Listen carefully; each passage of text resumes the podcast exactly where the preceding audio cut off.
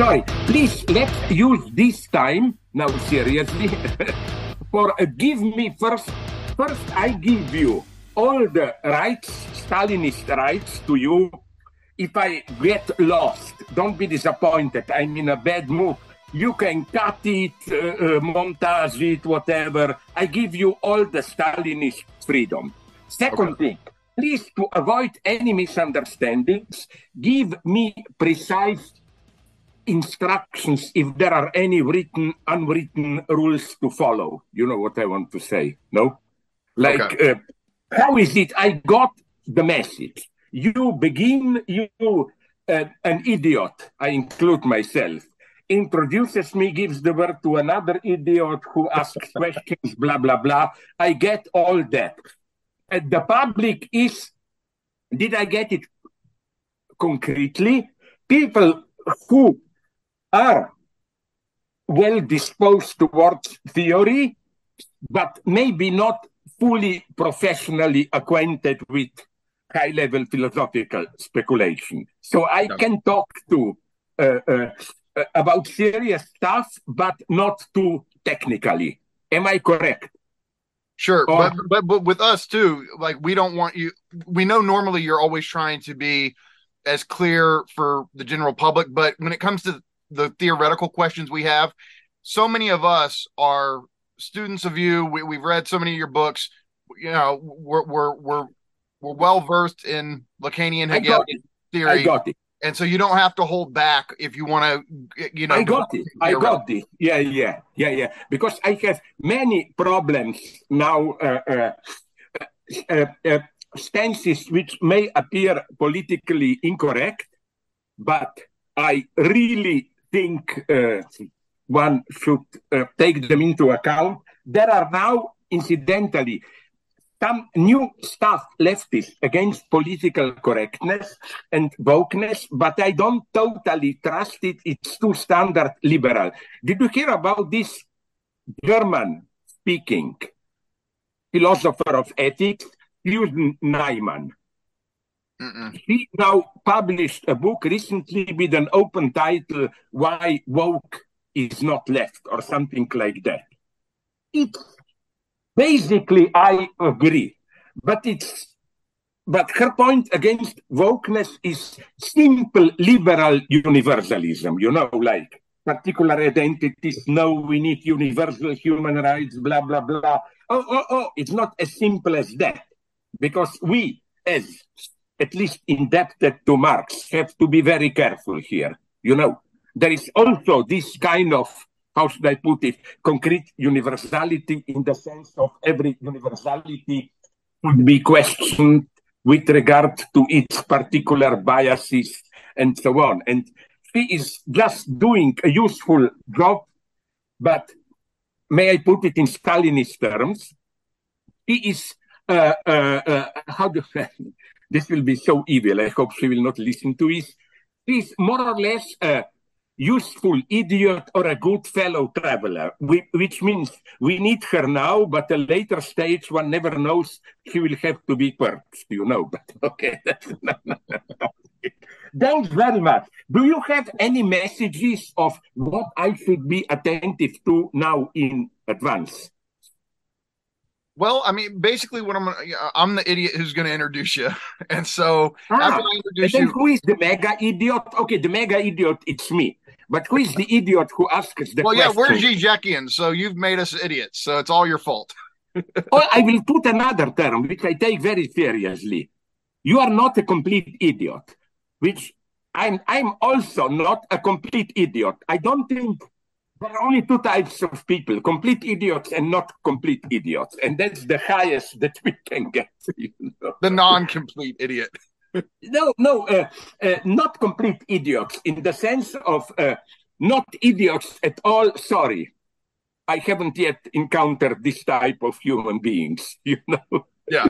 Basically, what I'm going to do, I'm going to give a, a brief introduction and then um, we, we you know we want you to elaborate we want you to have time to do that but we do each have i don't know two three main questions we want to get to and um you know just let you riff just off to warn you i'm in a bad mood blah blah not because of you Here it was a heat wave, flooding. It's I am, I am. Uh, it's this strange weather when from a heat wave you pass all of a sudden to cold weather. So I'm all the time with some kind of allergies. So again, the okay. point is do whatever you wanted me. Cut it short. Uh, uh, uh I, I, I said that you don't have somebody to imitate my voice so that you could even simply. Do we just use Chat GPT to have, to have it talk? Another with? guy to say what I am not aware, but I really want to say, according to your judgment. You know? Yeah, yeah.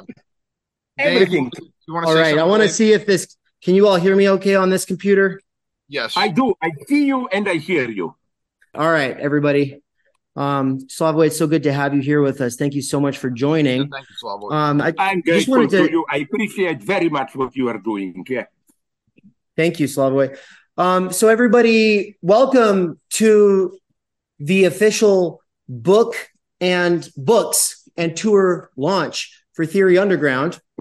Um, I'm holding up the books, but I guess they kind of got uh the computer's making them not show up. But anyway, We've got the time energy book and the underground theory book. Both of them are now available as of today on Amazon.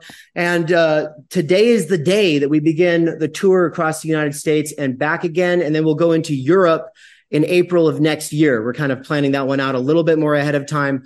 But this tour, uh, basically, it's our first real four-way, four, four-way, foray into the world. And uh, came just to sort of give us that boost and to say, you know, good luck on your travels. And so thank you. It means the world. And Mikey and I basically, we kind of have you for an hour. We just have some questions we've always wanted to ask you. And so, um, sorry to interrupt you, but I hope we agree that if I don't collapse, one hour is for us Marxist a dialectical notion, not a mechanical materialist notion. you know, like you, this is not the lesson from quantum physics. You can stretch the time and so on. You know.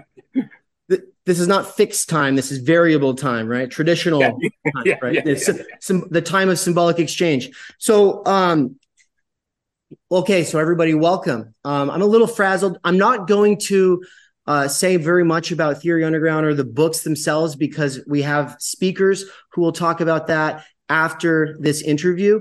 But I will just say that the the Theory Underground is a platform. It's a teaching platform. It's a social media site. There's an app for it. It's also a publishing house. And when Slavoj found out that it's a publishing house, he said, "Well, I'll give you a manuscript then." And so he gave he gifted that to me, and I said, okay, well, then it would be unfair of me not to open this up to some others. And so other people who've been with Theory Underground in the courses, uh, who wrote really good papers for some of the courses, uh, they get an opportunity to be in the volume. And then also some other colleagues also are in the volume and some of the names in the volume created a lot of backlash some people were not very happy apparently about some of the people including Slavoj um, and he's been canceled a few times this year and so we've come to his de- defense for at least a couple of things, maybe not everything, but I'm just kidding. But the I don't know. I, I, I just I I think that all I really need to say about Theory Underground is wait for Nance and Anne after this. They will both explain what the books are, explain what the tour is. But for right now, um, Michael Downs is somebody that I've been in dialogue with for 10 years. Uh, he's a warehouse worker uh, in Raytown, Missouri. He's uh, probably the most enthusiastic supporter of Slavoj Žižek that I've ever known. He teaches Slavoj better than anyone else I've ever heard. Um, I've learned a lot about Slavoj and Lacan through Mikey. Mikey taught. So maybe I should call him if I don't understand something from my old books. You should. Yeah, you should. Inherent transgression to you. You definitely should. Yeah. And so basically, what I thought would be cool is because a lot of people are hearing um, from Mikey about Zizek for the first time today. I just wanted to give Mikey an opportunity to talk about why he cares about the theory of Slavoj Zizek. So, Mikey, go ahead and take it away. You can introduce Slavoj. Okay. Yeah. I, I mean, there's somebody in philosophy who needs no introduction. It's Slavoj Zizek. But um, I think a lot of the time, who he is in in the world of philosophy gets obfuscated by his media image. And for us, most importantly, Slavoj Žižek is the guy who wrote Sublime Object of Ideology, Tarrying with the Negative, For They Know Not What They Do, Ticklish Subject, Parallax View, Less Than Nothing.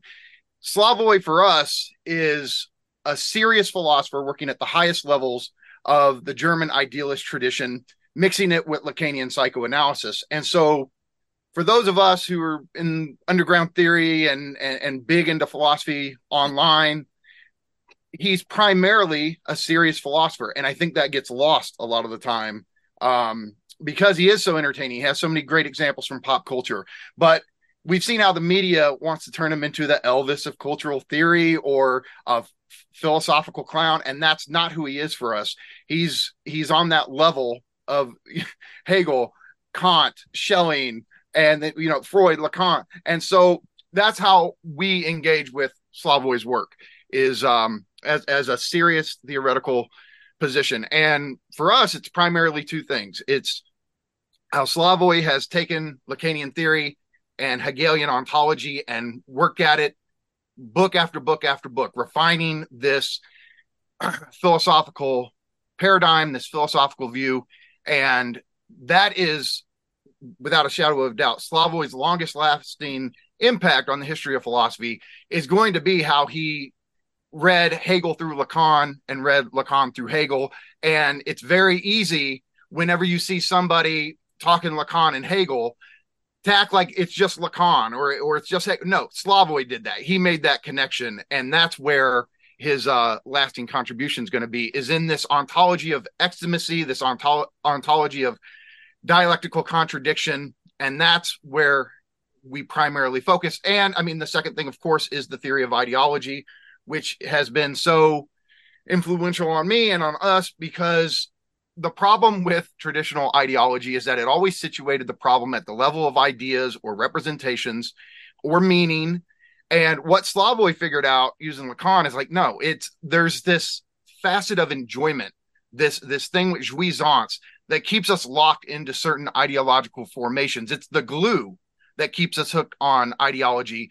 And you have to get beyond thinking about ideology as just merely false consciousness or you know um, deceptive representation and understand it as a libidinal effect. And that's where it's been so influential on me. And just on a i mean on a personal note i mean that's why he matters theoretically.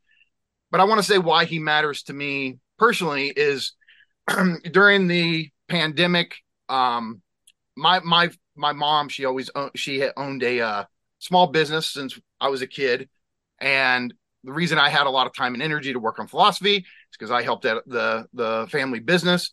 During the pandemic. the The business closed, it shut down, we lost it, and I had to figure out how to go into typical wage labor, and I got a job as a bouncer working at a bar, a barcade, and are you strong enough to do it? I would be afraid to do this. It's terrible. Like I absolutely hate wage labor. It's the worst thing in the world to me. No, no, no, no. Sorry, I was more concrete. I thought about uh, bouncing. This means you were throwing out or supposed to throw out.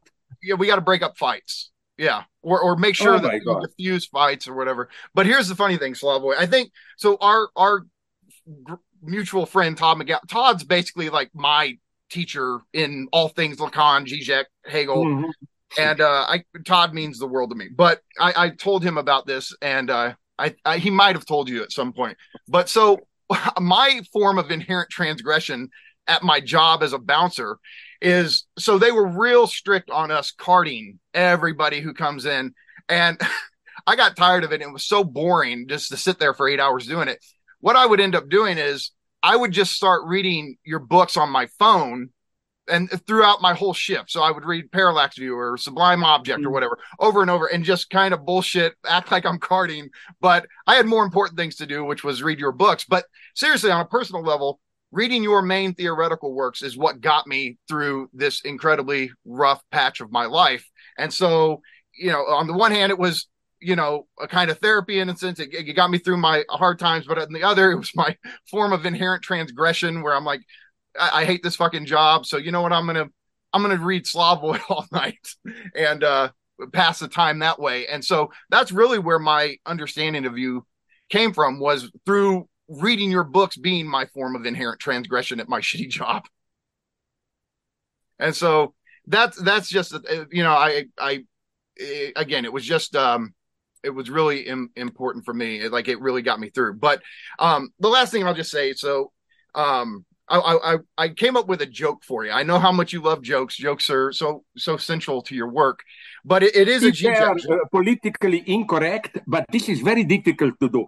Politically incorrect, vulgar, but in a sense that they are not really anti-feminist, blah blah. You know, yeah. The problem is to be apparently vulgar, but with a much more ambiguous, finer method. So please do it. Okay. Well, I, I not to disappoint. I, this isn't really a, a, a political joke. It's more of just those of us who are in the world of Zizekian theory, right? So, yeah. um, there's a funny thing that you you did in a couple of your books where you spelled Todd's last name with an extra A. You turned it into Mac Gowan instead of McGowan. And um, yeah, yeah. I was joking with Todd about it. So here's the little joke. Um, uh, why does Slavoj Žižek purposely misspell Todd McGowan's last name as Mac Gowan because Zizek really has a thing for that little a. That's politically correct, perfectly done. I agree that I insert the small a. You know, no. so, um, although you know why I also admire Todd not because I always agree with him, but precisely because I don't always agree with him. And that's what I also expect, uh, expect from you with all my inner circle friends. For example, here in Slovenia, Alenka Zupancic, Mladen Dolar, and so on. We are best friends personally, but whoever reads us closely will soon notice that in a very noble, gentle way, there is a deep polemics between the three of us going on all the time. For example, the last book which really hit me as a kind of epiphany, Alenka's Antigone's Parallax. Let's cut the bullshit. This book is a friendly, polemical reply to my reading of Antigone he takes into account my three versions and adds a fourth version. And the reason I, that's the highest sign of friendship that I can express, the reason I really hate her is that uh, she instantly converted me, convinced me. The way she reads Antigone, which is precisely the anti liberal Judith Butler way. You know, the standard reading is uh, that uh, for Antigone, Polyneikes stands for all those excluded, trans, gay, whatever. This is for me just radicalized uh, liberalism. You know, this typical liberal worry, but it's our liberal notion of universal right, really only all inclusive, blah, blah, blah. But again, that's not, she converted me. That's not what Antigone does. What she does is the exact opposite. You remember those famous lines, which are the key, although I also quote them, but she gives the full reading, where she says, if it were for my sons, for my husband, blah, blah, blah, let them rot. I wouldn't care.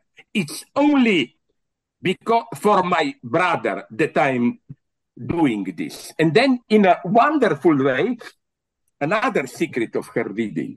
One would have expected a vulgar psychoanalytic reading. Yeah, of course, incest, uh, sister, brother. No, she doesn't go into this.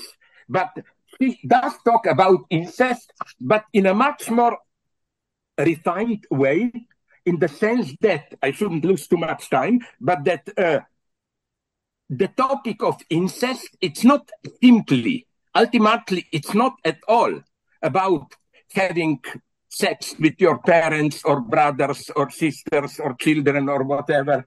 It's about a certain short circuit, which is a constitutive illusion implied by our language itself. And then she, not to lose time, I'm sorry, uh, links this to the wonderful old saying in my new book. There will be a long chapter on it.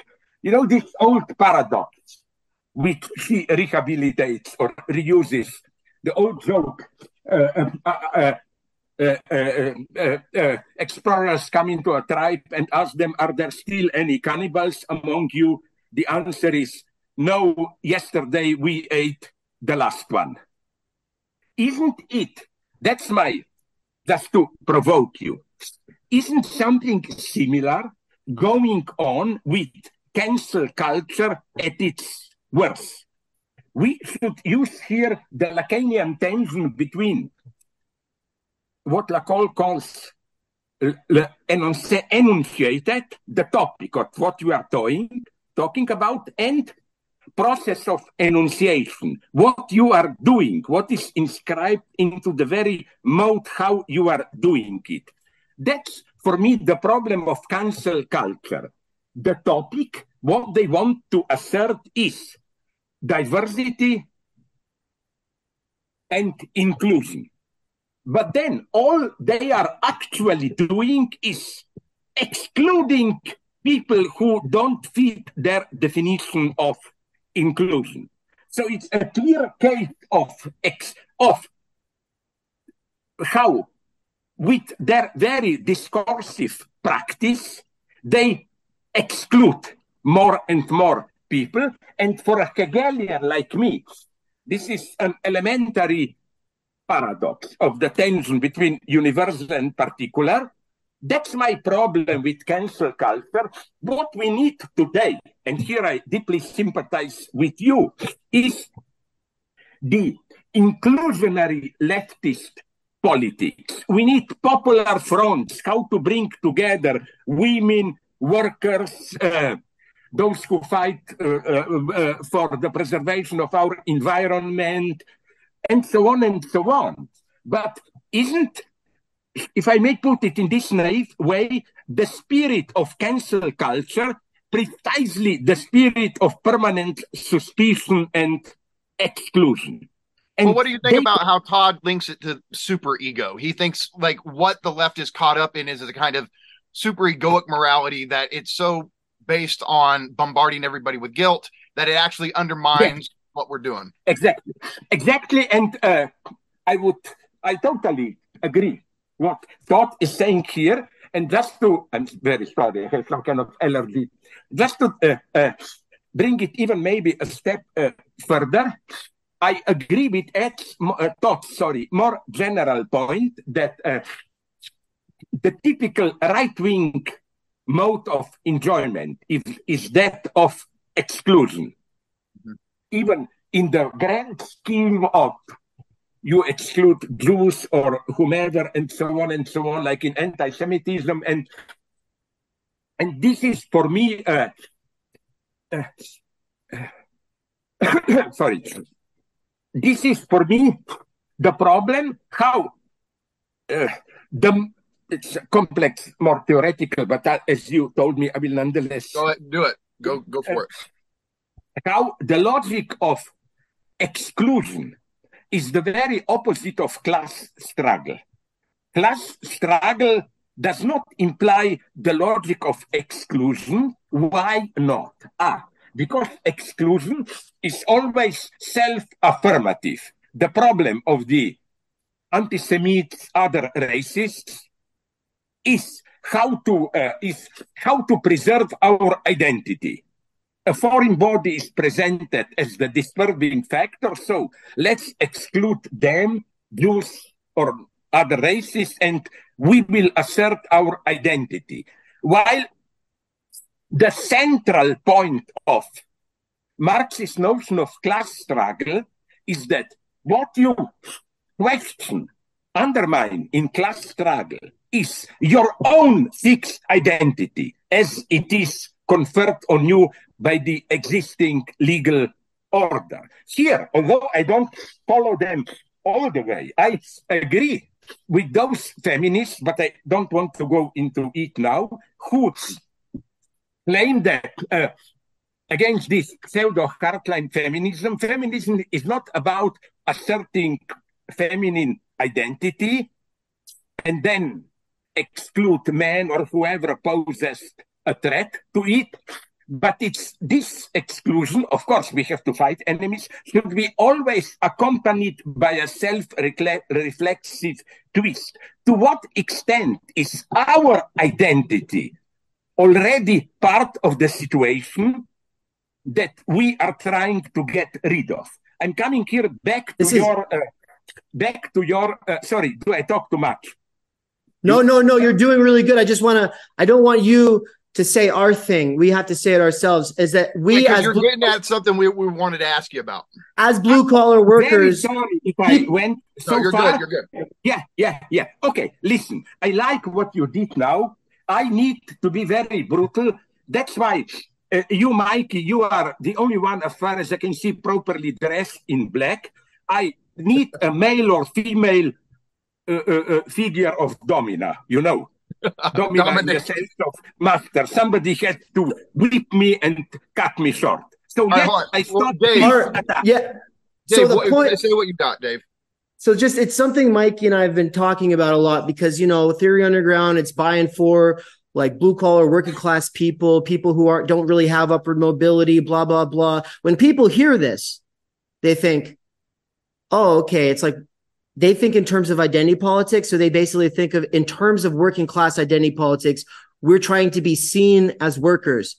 The, what you were just getting at is that no, we're not trying to be seen as workers. As workers, we're saying we advocate for our own, our own self abolition.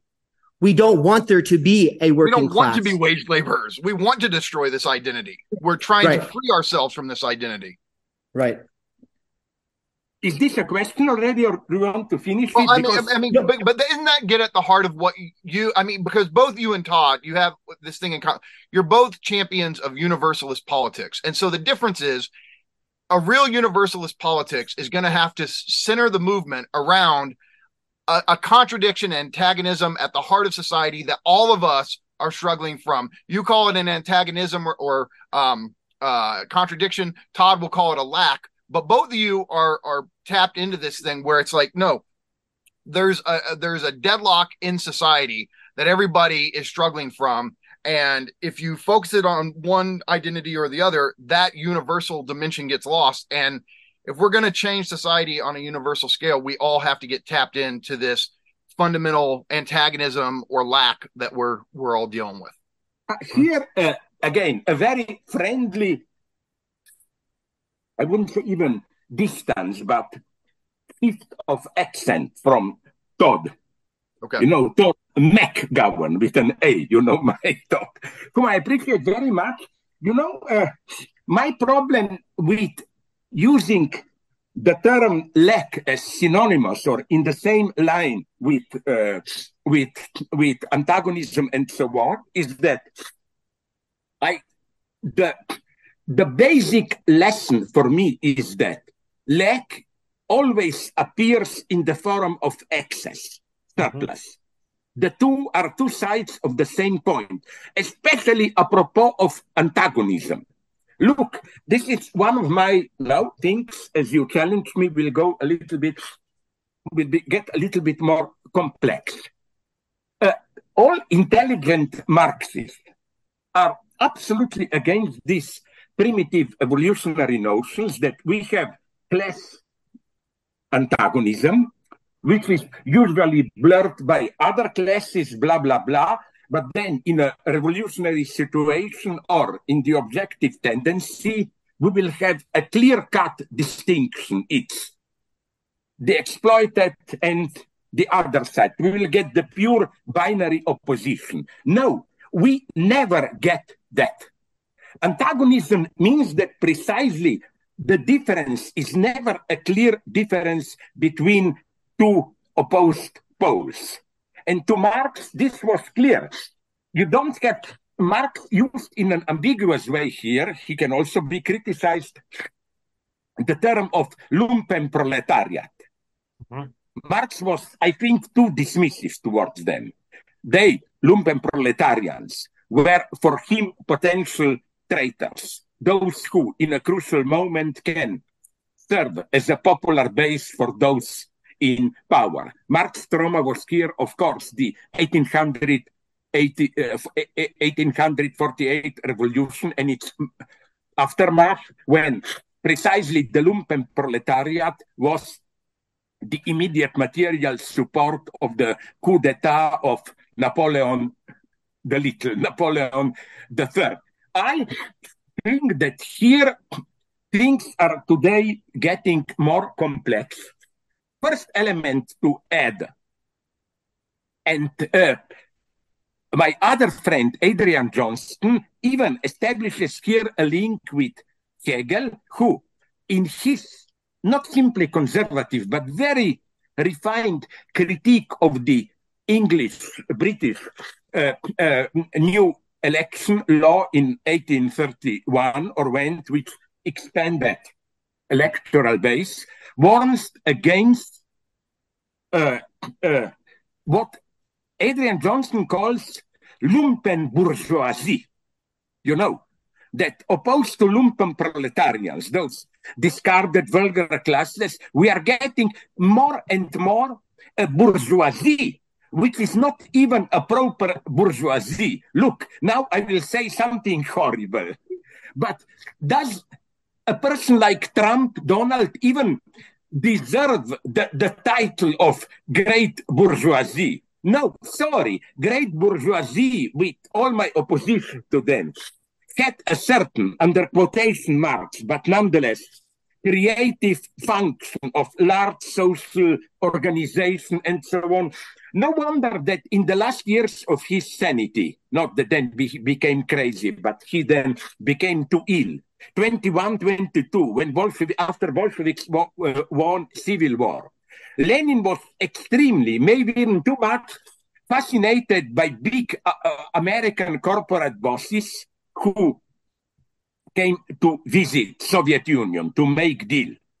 He saw that Bolsheviks need a socialist forum of these large corporate managers. So what I'm saying, I didn't lose my thread, is that today's new oligarchs are, in a sense, lumpen bourgeoisie, because we should be honest with all the exploitation and so on.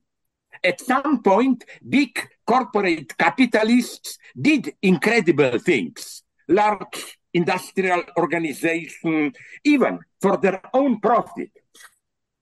Some kind of a workers' safety. Do you know that, for example, the big example from Germany, the, the big conservative uh, uh, uh, Otto Bismarck was the first, earlier than England, to establish some kind of a healthcare, retirement, and so on and so on. So the point is that, uh, and I then try to transfer this point also onto sexual difference that class struggle is not simply we against us it's a struggle against all those who are somewhere in between. For, for, for example, so called middle classes or other struggles, and so on and so on. Without this complex situation where there are never just two agents, but all, always a third one, or many more third, we don't get antagonism. We get a simple hierarchic opposition. And I think it's the same with sexual difference.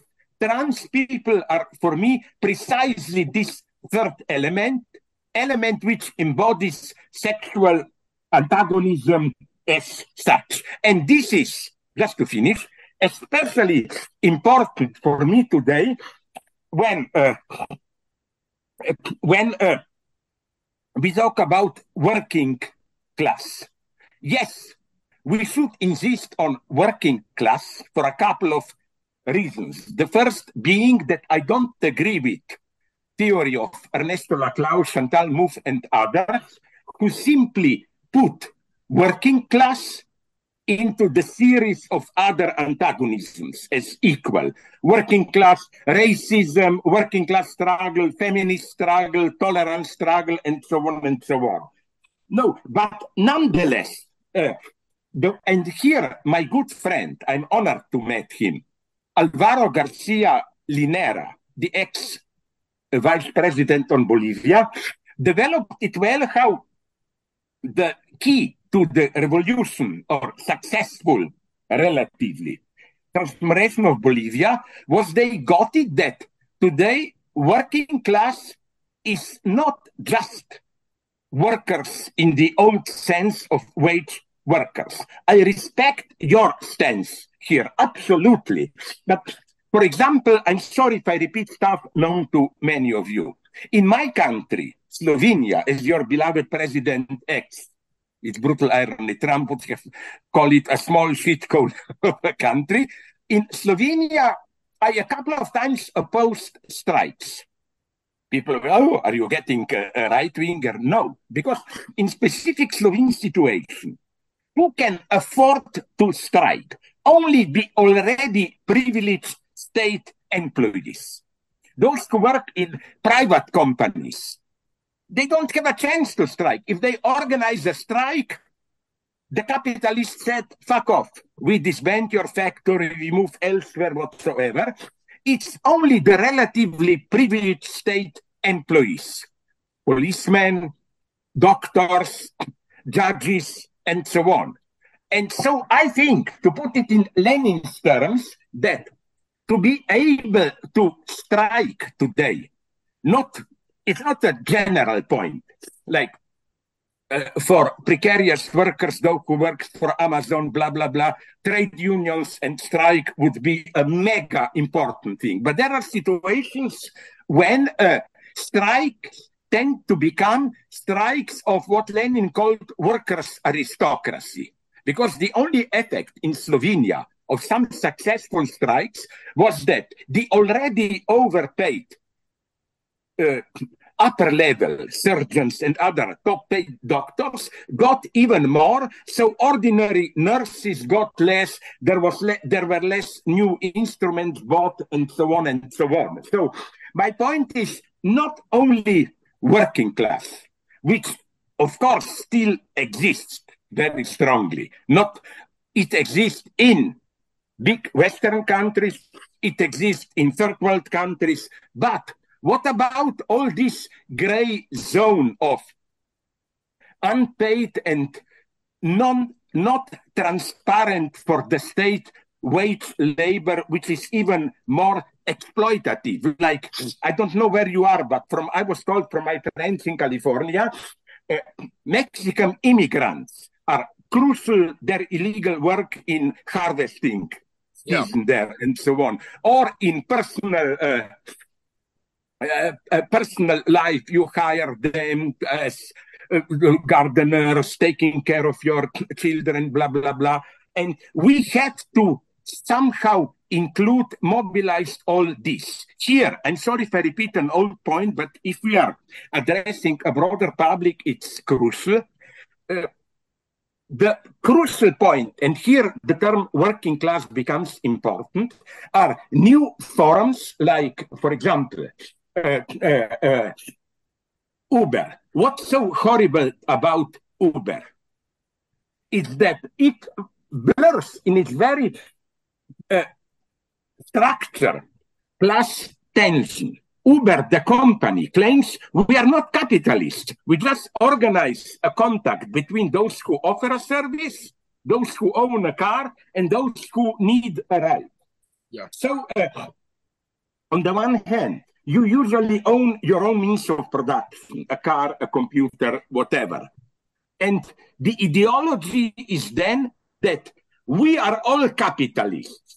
Just I don't have it, but I have a factory. Fuck you, you have just a car or whatever. Exactly. But yeah. the idea is we are all small capitalists and so, but that, this on, this is a good point because we're this is this gets at something we want to ask you about. So yeah, so Dave, hold on, let's uh because we got these, these, these, yeah. two main questions we want to get to. Dave, ask the, the your main one. So my main question, and we were going to do this last, but we decided, you know, it's so important. We want to see if you will actually just, you know, what, what you said before we started recording about how you kind of hold back from getting in, into the theoretical weeds. But that's kind of after just finishing a couple courses on your work, that's where we want to go for a hot minute. And so the question is a question of the ethics of psychoanalysis. Um, when Mikey was doing his Antigone, so it connects. So when Mikey was doing his introduction to you, what he left out that is in the article he wrote for Underground Theory, where he talks about how useful your concepts is, it's really understanding jouissance and drive, and how if your drive gets hooked into certain things, you get jouissance from those things. That's not pleasure; it's the opposite of pleasure in a sort of sense, right? And so, understanding how jouissance functions in the workplace is so important. Drive, though, if we understand correctly, is the is almost like the enemy of desire. Like does, drive gets off on undermining whatever it is that you're desiring. And so in the ethics yeah. of psychoanalysis, the idea is Lacan says you should never compromise on your desire. And then the the controversial thing that you say, according to Mikey at least, yeah, is yeah. that there's an inversion of that, that you say, no, don't compromise on drive.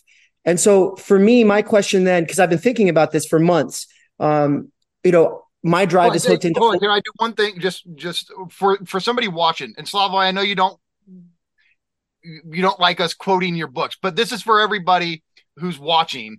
You yeah. have this great line from Looking Awry. Let me read it just for context. You said, with regard to this relation between drive and desire, we could perhaps risk a small rectification of the Lacanian maxim of the psychoanalytic ethic not to cede one's desire. Is not desire as such already a certain yielding, a kind of compromise formation, a metonymic displacement, retreat, a defense against intractable drive? To desire means to give way on the drive. Insofar as we follow Antigone and do not give way on our desire, do we not precisely step out of the domain of desire? Do we not shift from the modality of desire into the modality of pure drive. Looking Awry, page 172. Dave. And then, so my my question then is based in, look, Mikey and I and a lot of the people at Theory Underground, we didn't really think that we were going to live to, to to the age that we have. We didn't really think that we were going to survive. We've lost a lot of friends on the way to being where we are, to overdose, to uh, other kinds of uh, self-destructive behaviors. Why is it not showing me? Come on, what's going on here? All right, we've I lost a lot. We've lost friends along the way who didn't cede uh, ground relative to their drive, and so, but then for me and for Mikey, part of what gets us through the work week, part of what gets us like uh, I mean, we our drive is hooked into philosophy. It's hooked into theory. It's hooked into for me organizing. And so obviously well, that's good. I, I, think that it's a lot better that it's that than say heroin or you know cocaine. But you know, uh, people who haven't had the opportunity to develop that drive formation, uh, it's sex, drugs, rock and roll. And if you just lean into that, it ends in a you know a, a destruction not just of self but of relationships, of of family, and and it just causes a lot of heartbreak. And so I just feel like this is a delicate issue. It's a complicated issue. And I kind of just wanted to give you an opportunity to elaborate on your position. Yeah, like how do you, how do you at this point, after all these years of like you were talking about Antigone with Alenka, and I mean, you know, Todd's idea is that an ethics of desire would be like almost a Heideggerian resolute in you know stance on the fact we are always going to lack.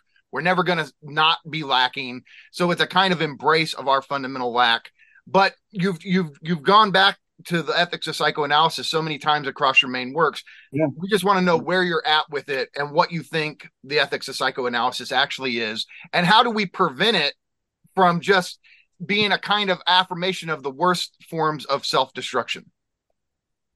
Uh, it's an excellent question, and I am I in advance I apologize if I will not fully answer it. Uh, first, let me return to the point which I already made. Uh, I want to, in what you said, quoting Ted, involves some kind of a primacy of lack. This, for me, if you say just this, comes just a little bit too close to what I often cynically call this poetry of lack, you know you uh, this hysterical formula of whatever you give me it's not that it's never that you always miss the true object. I, this, let's call it uh, metonymy of object, this poetry of lack. At the end, you have to accept the lack and so on and so on. Is, I must emphasize this, just one side of the story. There is the opposite side of the story in Lacan himself, where uh, uh, where lack means also getting rid of an excess. The first appearance of antagonism, even at the level of individual psychic development, is an excess. I refer here to Lacan, but also to one who was not a pure Lacanian, but I think he elaborated this point very well, Jean Laplanche, in his volume Essays on Otherness, where he claims that uh, the lack that we experience, it's not primarily our lack, in the sense of I don't know what I really want because when I get what I want, it's never that the original lack is the lack of myself as subjectivity. It's what I am for the other. Laplanche's idea is to put it very simply already a small baby somehow guesses that others around him, eventual brothers, sisters, uncles, mother, father, have a certain libidinal investment in him, her, I prefer to say it but it's impenetrable to him what this investment is. What do they see in me? What do they want from me? So the original form of, of lack is I don't know what I am as an object for others. And that's the original enigma. Why? This enigma appears precisely as an excess of the other's desire for me. The other wants something from me, but I never can guess, I identify what the others see in me. And so you're, you're, you're combining lack and... Sorry, that's this of the unconscious is that because, and that's for Laplanche, the primordial form of unconscious, that the other also doesn't know what he see it wants. That's the beginning of being human. When you see that the lack is not yours, so that you have an impenetrable other. No, the lack is in the other itself. So now this is very abstract, but this would have been my basic formula of ethics of psychoanalysis not to betray, not your own lack. Because this poetic proposition. I always lack, I never get it. That's bullshit. That's usual pessimist wisdom. The crucial point is to transpose this lack into the figure of the big other itself. Society, God, or whatever, they, the, the, the lack is there. So I hear, returning, I didn't lose the thread, to your question, desire, drive I oscillate here. I admit it. My first point here is now I will not just criticize trans ideologies, but as I always refer here to Judith Butler, say something good about them.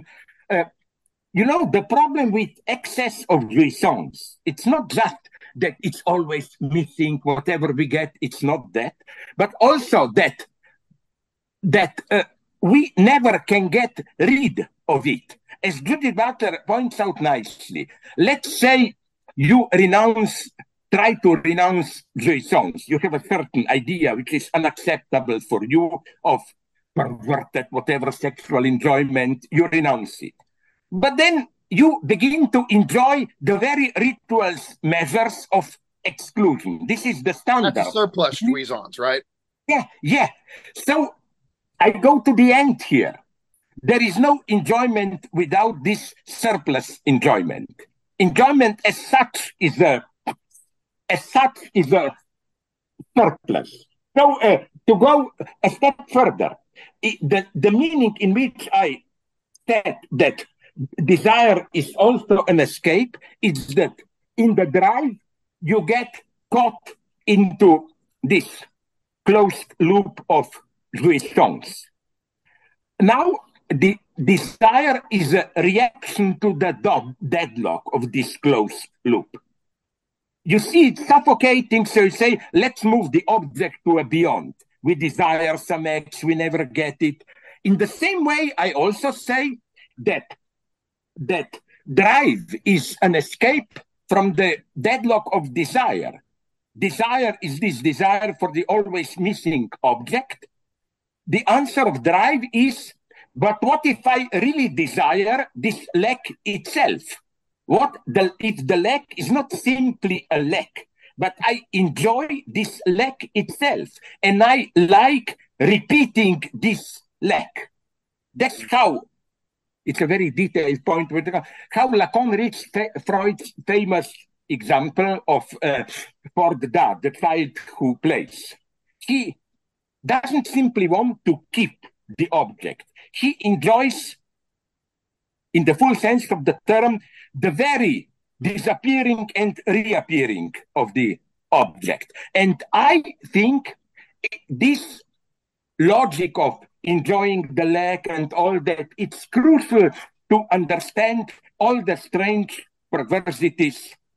Here I use the term in a strict way, going on in today's politics. We find this in certain forms of cancel culture where the pleasure in discovering new and new transgressions to be cancelled is obvious, not to mention the, the right wing populism, which is full of obscene desires and so on and so on. So these are not just abstract theoretical points. So, but nonetheless, to come back to your point, my ultimate answer, it will not satisfy you now, would have been that there is the parallel between desire and drive. Drive is an excess, desire is a lack. And they are like two sides of the same coin. Say they have an extimate relation, right? Yeah, yeah. But two points to a certain, I call it ontological gap. Gap okay. which cannot be recaptured neither by desire nor by drive. In this sense, I agree with you that uh, that we shouldn't there was a tendency a couple of years ago, which is why when I will take power, I will first send myself to Gulag or re-education camp. I was at some point years ago tempted by this idea of desire a compromise good drive. No, I agree with you. Totalitarianism at its purest has the structure of a drive, of this stupid close loop of satisfaction. And it's precisely the way you uh, described uh, your friends who lost their way. I think that only people who go to the end into whatever, alcoholism, drugs, and so on, they go to the end in assuming jouissance, and it's self destructive. The problem that we have today, I don't have time to go into it, is that conservatives, in some sense, know this. They are aware of this. But they offer as the only solution a return to desire, but desire in this old fashioned Christian sense, desire as grounded in a prohibition. Unfortunately, even some Lacanians like Pierre Legendre the lawyer, also Jacques-Alain Miller, follow this path. They say that if you fully abandon yourself to drive, it's self-destruction. So the formula proposed by Miller is for me a horrible one. So even if social prohibitions, the paternal law and so on, are not true in the sense that they have no true foundation, we have to accept them as necessary. We have to act as if they are true. I find this formula horrible because I think this was already in my surplus enjoyment book, or I forgot. Eh? Uh, I noticed that, you know, that Miller unknowingly quotes here Kafka when at the end of the trial, Joseph K. asks the priest, but this means that the law is uh, fake, a lie, the priest uh, answer answer is no. What matters with the law is not that it's true. Of course, it's not true, but that it's necessary. This is for me the contemporary form of cynicism. You know it's not true, but you are afraid that if you abandon this appearance, you get lost. Everything disintegrates. So uh, let's uh, so let's stick to it. And I think that I don't have yet a clear answer. I admit always my limitations, where I don't think I found the formula. That the great task of Lacan is precisely to avoid this choice, which is crucial in today's globalized, so-called, falsely so-called permissive. Avoid, avoid the choice of driver or desire. Avoid the choice of uh, the ethics of drive, whatever it costs, go to the end. Which is a suicidal loop. Well, think about it. So if, if, we let somebody just of prohibition, like the only enjoyment is you have a prohibition and you transgress it a little bit, and so on and so on. I think just to finish, that Lacan's answer to this is that in the opposition between sacrifice and desire, therefore Lacan not opposed.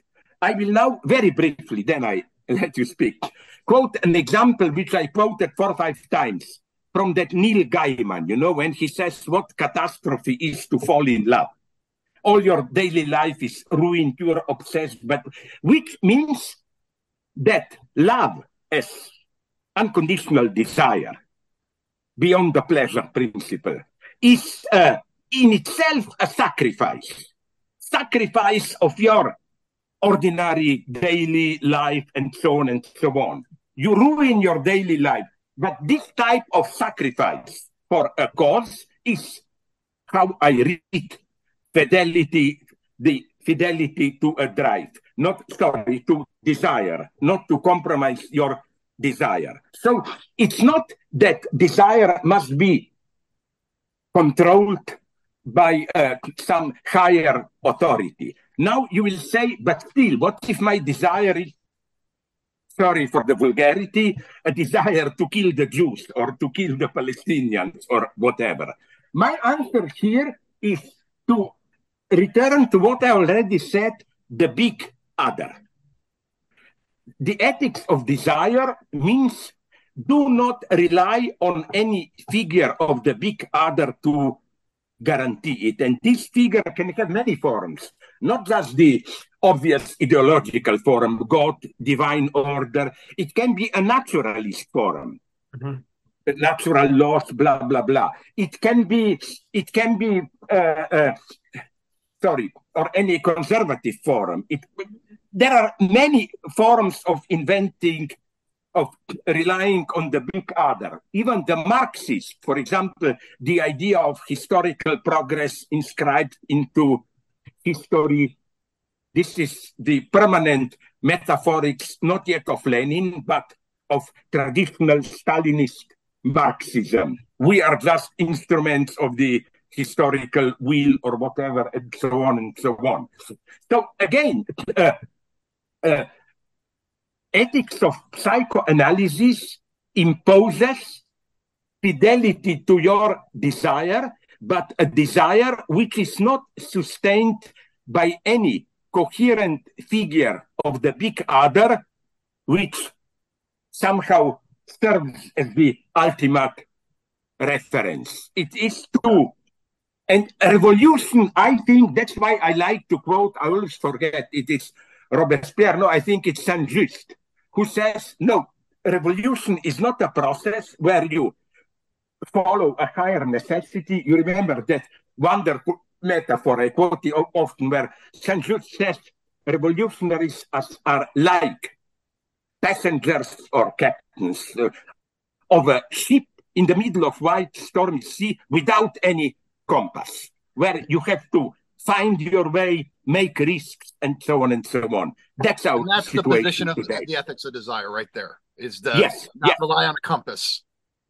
Yeah, yeah, precisely. You don't accept, have a, to accept that the compass itself is lacking right that's the and can't yeah. guarantee yeah. anything it, yeah. it, uh, wait a minute but now this doesn't mean any kind of uh, stupid pure contingency like it doesn't matter blah blah what blah, about a, what about a serial killer? Like a serial killer who says this is my this is what i desire. I don't care about the big other. I don't care about morality. This is what i desire. So i'm going to act on it. Like what, what do you say? Because i've seen people make this criticism of the psych uh, the ethics of psychoanalysis is basically the, the ethical hero then becomes the worst of the serial killer that just doesn't care about s- social norms, doesn't care about the law, doesn't care about morality, simply acts on their desire, uh, doesn't compromise it in any way, shape, or form. Like, what would you say to somebody who makes the serial killer counterpoint to you on the ethics of desire? I would say that if you analyze uh, first a serial killer, that all serial serial killers that I've studied, and I did some, follow the logic of perversion.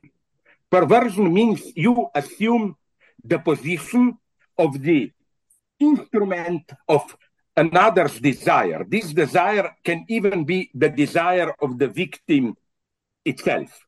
You never, a serial killer uh, uh, acts as an instrument, even if this is an instrument of peace. Usually, there are very few feminine uh, or trans, yeah. not that yeah. I know. So, let's say a man, he experiences himself as obsessed by a kind of a deeper urge in himself. I unconditionally had to do it.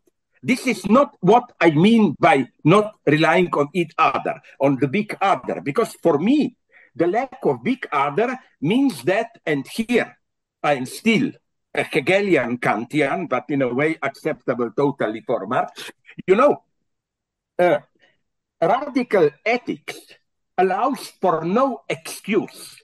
You cannot say what a serial killer would have been compelled to say sooner or later, which is that okay, I know I'm breaking all the moral rules, blah, blah, but I feel this urge in me. Sorry, no, you are radically responsible for what you are. This is when this Freud said this. Freud, for Freud, unconscious is not. Oh my God, there is something in me more than myself. I cannot do it. Lacan himself says already in the early 50s that that uh, for psychoanalysis, psychoanalysts, even a psychotic is free in the formal sense of responsible for what he is doing. Now you will say, but nonetheless, how can you then be in love, blah, blah? Ah, that's the beauty, the last key for me to the ethics of desire. Uh, for psychoanalysis, and here the link to what you mentioned, Kant, Schelling, and so on, is obvious the most radical freedom is the freedom that we experience as an inner necessity. Like, sorry, my old example, you, I'm sure, know it. Some of our listeners, I hope, don't know it. Uh, when you fall passionately in love, you never make the choice to fall in love. All of a sudden, you experience yourself as being in love. And this always comes after the fact. It's never, oh my God, now I want to fall in love the moment to do this. But nonetheless, although you experience this as a deeper necessity, your faith, you are fully responsible for it. Kant and Schelling made wonderfully this point that the highest form of freedom is experienced as an inner necessity. And I think this even holds for political, ethical freedom. When pathetic example. Your political cause, country, but I don't like to mention country because I'm not a cheap patriot, but let's say country should be defended because it's brutally attacked. It's not that you make a choice, symmetric choice. You simply feel that, sorry for this cheap pathetics, you cannot look yourself into a mirror in the morning without getting engaged. And that's the truth. Dave, you want to say something? You got yeah so really quick here that's per, i think that's a that's enough to we'll be thinking about that one for the next year here, and then maybe we'll Don't follow up. think too much. Fuck you. I, Don't think too much. No, but you know, no, we do want to get to a couple other questions, Slavoj. Yeah, we've got we've got a couple. But you know what? I almost, with my evil side, wanted to reply to you, and you will exclude me. Don't think about it. Really do it, or something. Just do it. Just do it. Yeah, it just, you, please. We we should not read you. We should just read Eckhart Tolle. We'll just be in the in the present, in the now. All of our problems will go away. Um, okay. But the, I wanted to highlight for you that we got a camera working before we started recording this. We were having trouble showing the in person audience here in Boise, but this tour is we're going through the United States. Every part of it will be uh, most most of the parts of this tour are going to be hybrid, and so I wanted to give I wanted to point out the Boise audience to you. I don't know if you can see it there. Uh, everyone, go ahead and wave. Nance, you got to go actually get I, in the I frame. some of you, uh, uh, yeah, yeah, yeah. I even see a guy from Austin called Lukács. I hope he's not a grandson of the Lukács. I see Castellucci, uh, Lawrence, in my dirty mind, I immediately combine this Marilyn Monroe and Jennifer Lawrence, or who is the famous one there. Sorry, as you can see. But yes, I see many of you, uh, not all of you. Do you, do you see? Do you see day? this? Do you who do you see this one?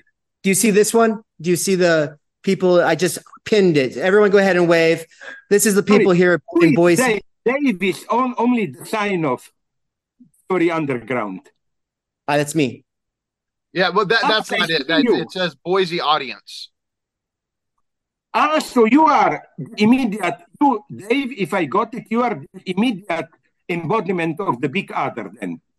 Yeah. Yes. Yes. Yeah. And I have this virtual background behind me, but it, I am in the same space as the Boise audience. I like you because my background, unfortunately, is the same one as as Marx and uh, the big Signorelli. We pretend to be intellectuals and wanted to impress through some books in the background, you know. We, we call these in Liverpool. Uh, simply that it's the only room in, yes. Uh, are they real books or are you doing this what some of my professors that are new do? They uh, uh, buy pocket books and then break just break the back so that the books look as if they are read you know. Yes. Okay so now the question I, I want Please. the the I told you in the email beforehand that the, there's two questions that Mikey has that the internet is dying to hear. And yeah. so the first let of those die. fuck them, death drive, let them die. Okay, go.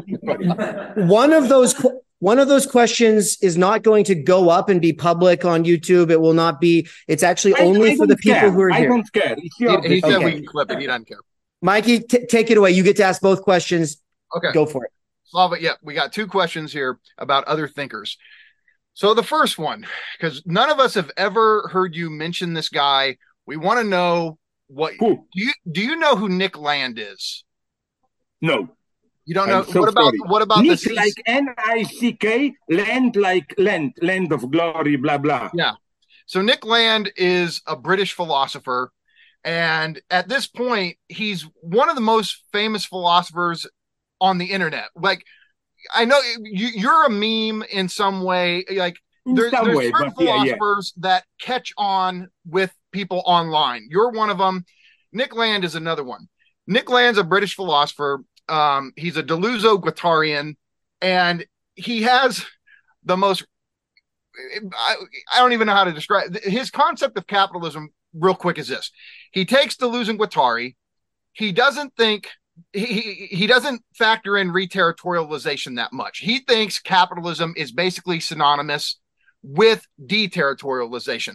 So he thinks capitalism is just going to decode and deterritorialize everything up until the point that it produces artificial intelligence. He thinks that this is going to be a super intelligence and basically like a godlike entity, and it's going to bring about the extinction of the human race because he's a Bataillean, he thinks somehow our death is a good thing. And so his theory of capitalism, he he he basically in the 90s he was around leftists and he was he was at Warwick University mm-hmm. and he was embraced as a kind of leftist back then. Nowadays he'd say he never was.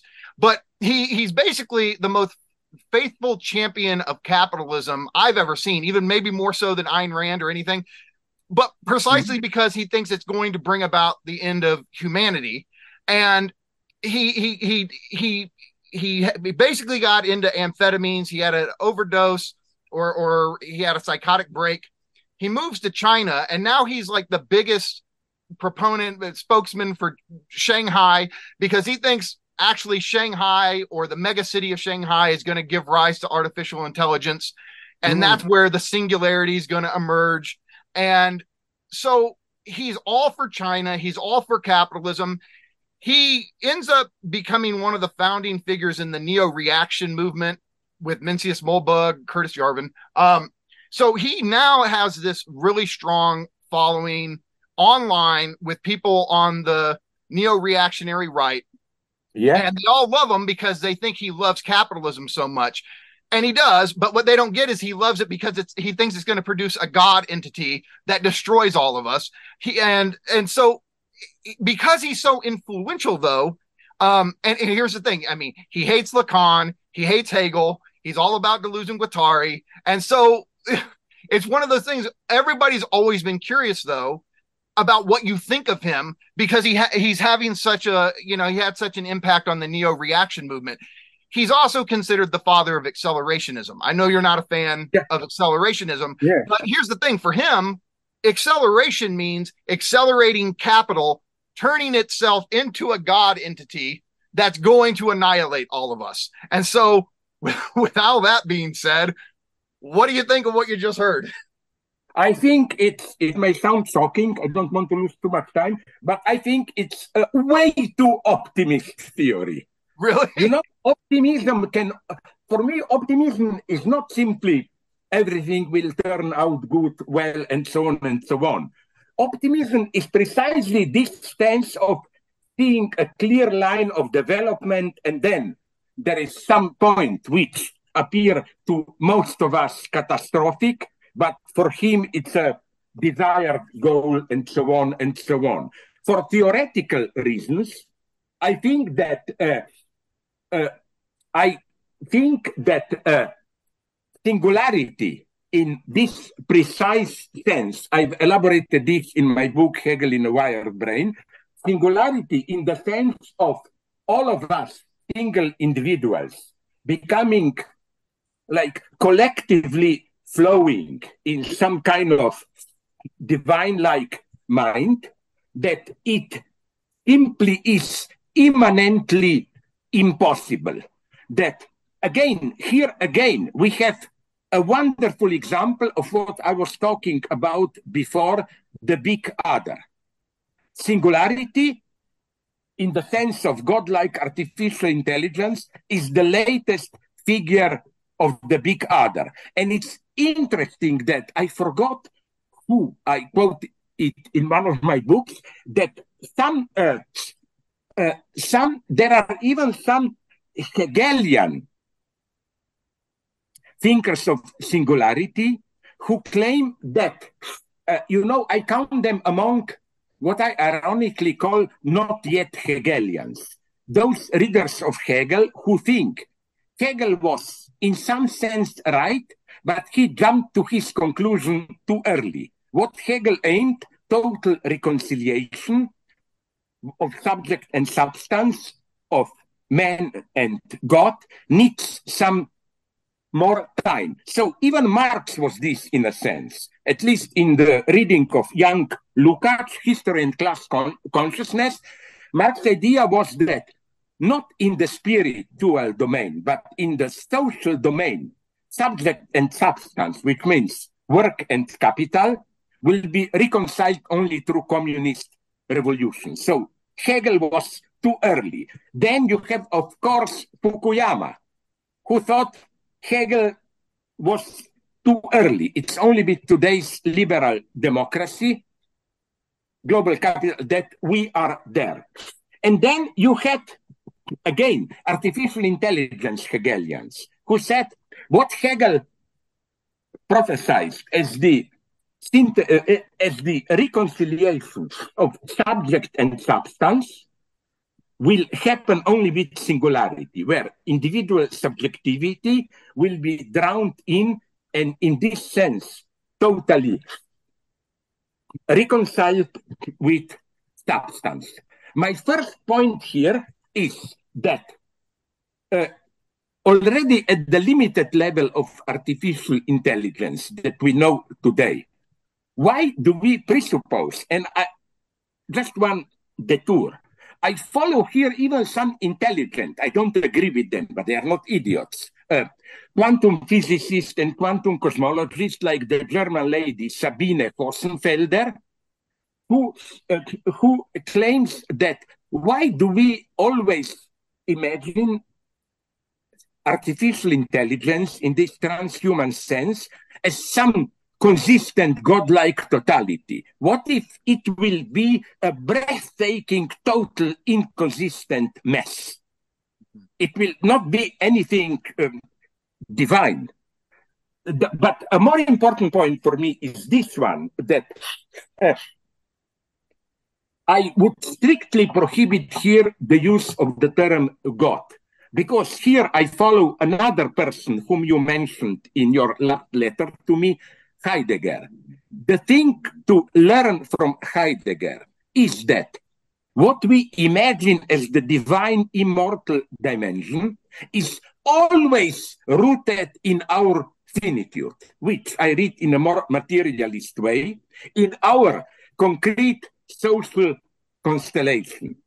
There is no God in itself. What we experience as divine is a moment of our concrete historical texture, which means that the moment we become infinite, in the sense of direct, directly participating in godlike entity, we not only lose our humanity, but we lose the divine dimension itself also. We step but, but, out into a, the only thing I'll but, add is for him, I don't know if divine for, for land, he thinks this deity or entity, as he calls it, is more Lovecraftian. It's a pure nightmare. We can't even begin to process it. It's not like anything divine in, in the way that we would think of Christ or Allah or some as divine. It's it's a complete Lovecraftian nightmare that we can't begin to process. I still think that he, the way he describes it, it's too risky. Because if he does think it's just it's just going to refine its intelligence and just it's almost like surplus intelligence, just more and more. It's just going to get better and better, more consistent. Okay, it's going to refine the, its own algorithms. Here is what does he mean by intelligence? Because my basic point in my uh, uh, uh, uh Hegel and the Wired Brain book is that if there is, uh, and I ask this question many, many, many um, theorists with whom I'm in regular contact, you know, I have my strange connections with uh, quantum uh, physicists, with artificial intelligence theorists. Yeah. And my big question, one of the big questions to them is, uh, is uh, uh, uh, is uh, precisely this one. How that obviously his representation of artificial intelligence is Deleuzian. It is, yeah, absolutely. It means he bases it, it on desiring production and machinic unconscious. Yeah, but which, but I think that again, here, my Freudian approach enters. Unconscious is simply a meaningless term without subjectivity. Because for Freud, unconscious is not some basic flux without subject and so on. What Freud calls unconscious is unconscious formations, fantasies, and so on are answers, replies to a certain deadlock deadlock which characterizes the rise of the subject. So all these descriptions, infinite flux, no border, no longer human, blah, blah, for me still remain fantasies. Fantasies in the sense of avoiding a certain break. My counter answer would have been we don't know if this will happen. I don't think it will happen. We don't. Why doesn't he draw the conclusion that we are already there? Well, I'll tell you why. Because he has a teleological concept of time. He thinks the future is more real than the present moment is, and that the future is actually. I mean, you're you're the you're one of the great thinkers of retroactivity, but yeah. he takes it not as a quilting point. We change the past because we re-symbolize yeah, it. Yeah, yeah. There's something in him. He's taken like a literal physical retro causality. Like this thing exists out in the future and it's time traveling or uh, sending influential uh, uh like retro causes back in time to affect i, I know. But i my uh, now we are coming i like this very much to even more fundamental let's call them naively i don't like this term metaphysical questions. I mm-hmm. remain her, here a hegelian materialist. Let me explain this crazy notion. You know, when Hegel says, I quoted this at least 10 times, when Hegel says how uh, uh, uh, philosophy can only grasp a certain Lebensgestalt, figure of life, social order, when it enters its decline.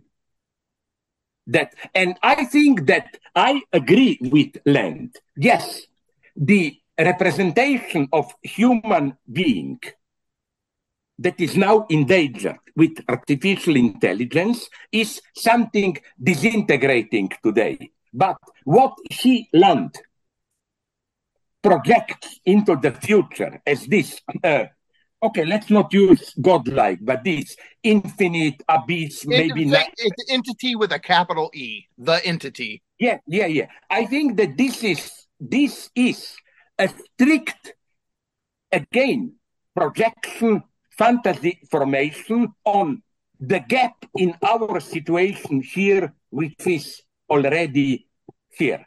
Could you see I, that Deleuze and Guattari even do this at the end of Anti-Oedipus with their their I- image of the new earth which it's like oh we, we have a form of desire that's not neurotic. It's not based on the signifier law. It's not caught yes, up with any exactly. Exactly. I think that uh, i uh, this is why we don't have time to enter it but this is why I think that uh, uh, uh, Anti-Oedipus is arguably the worst book that they wrote.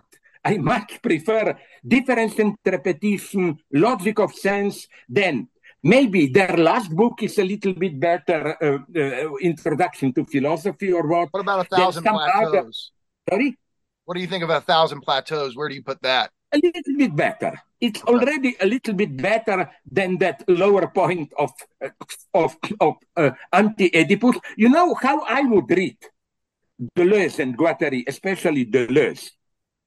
In uh, anti-Oedipus, Oedipus is defined as the agent of uh, territorialization, retotalizing, whatever. But read his own logic of sense, where towards the end Oedipus is introduced precisely as an unlocatable outcast. He, so uh, Deleuze is for me a wonderful example of something that holds for many great thinkers. Their big moment is not at the end. It can be at the beginning, in the middle, or where, for example, as I repeatedly tried to show with Schelling, so what I would say again, but let's not lose time with Nick Land. Uh, well, there's what, there's one more point I, I just want to ask please. you about because okay, one more thing. So you and Land, even though I don't think you know you disagreed with each other on this particular event, yeah. you both take different positions. And I just wanted to ask you about this real quick. Back in 2011, when the Chinese government banned all fiction it, depicting time travel, science fiction narratives, etc., um, you, in less than nothing, talk about how you view it as what China was doing, the Chinese government was doing, is trying to ban its people of thinking of alternate futures. Like it's a kind of ban on the future. Land, though, as a supporter of China, he saw it as banning the past. It didn't, it, what the Chinese government didn't want is people fetishizing their feudal past, thinking about the past because China's actually the driving agent of the future. And so for him, the ban is on the past. For you, the ban is on the future. And I'm just curious about what you would say, thinking about him saying the ban is on the past. Uh, uh, okay, I'll put it like this. Uh, of course, the Chinese state bureaucracy, their top ideologists like Wang Huning, are not idiots. I respect them very much. I never dismiss uh, Xi, the present leader, as some kind of a crazy old communist. No, he is based on a quite almost, I would say, accurate insight, accurate, uh, uh, uh, uh accurate insight into uh, into modern capitalism. His problem is how to retain American productivity, capitalist productivity, without the effect of social decay. Unfortunately, their solution is, but I don't mean this term in a bad sense, a neo fascist one. The typical neo fascist solution is if you put, to, you want uh, uh, modernity without ideological modernization. You want the modern dynamic you want conservative modernity. Their idea is modernity, but with Confucianism. I think it will not function. But uh, what I would say, controlling the past and so on, is that uh, I see here no big uh, uh contradiction. My only point is the Hegelian one. There is no future. Every image of future that we I'm more of a pessimist even here. We don't know what will happen. I'm not, I have many scenarios. What I just don't believe is there will be this one large, uh, let's drop the name God, but artificial intelligence, general flow, and so on and so on. If this happens, then we will not be able to use these terms which we project into it from today's experience. But my basic point would have been that uh, uh, would have been that the couple of territorialization and territorialization is not the ultimate point. That uh, again, we are maybe even rejoining the couple of desire and drive. Desire is in its nature, at least apparently, the territorializing. No, it moves always beyond. Yeah. Drive is territorializing. You yes. move in a closed loop and so on and so on. And I think that that uh, again, in order for all this space to happen, you have to have a certain radical ontological gap. And that's why I'm looking also into this all this topic of quantum physics, void, and so on. Reality, in some sense, doesn't objectively exist. There is a multiplicity of inconsistencies and so on. There is a mess, a gap a mega. The, uh, you know, even in my new book, I would like if you don't put it on your web uh, or the web, but keep it in your inner party circle. I would love to send you the manuscript of my new book, not Freedom. Oh, that'd be great. I'd love will appear in in uh, uh, April, called Christian Atheism. Okay. It's a provocative title. It's totally materialist. Don't be afraid. I didn't begin to cover God or what. Where my point is, I try to sharpen my debate with Buddhists. You know, my point is that Buddhists have this opposition. Nirvana, this, it's not the same as what Land dreams about, but this kind of uh, eternal, it's not the proper term, it's not peace, but whatever. Flow of annihilation, nothingness. right? Yeah, yeah. And then, yeah, my point is that the true choice is not between these two. My point is always a Hegelian one. Not can we arise from our finite world of desire to the void of nirvana, but the other way around. how what went wrong with nirvana that we fall into finite world. And for me, the gap, this is the origin. The origin is a gap.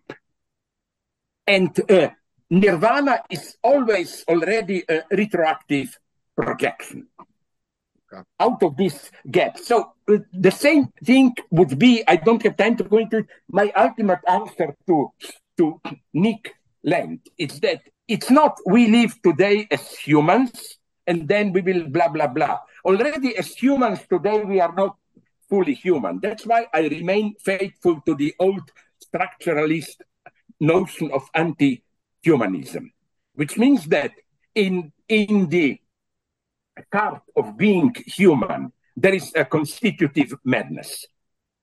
And this madness, which is not just human madness, which echoes some fundamental ontological disorder depicted, for example, by quantum physics of reality itself. That's the ultimate truth.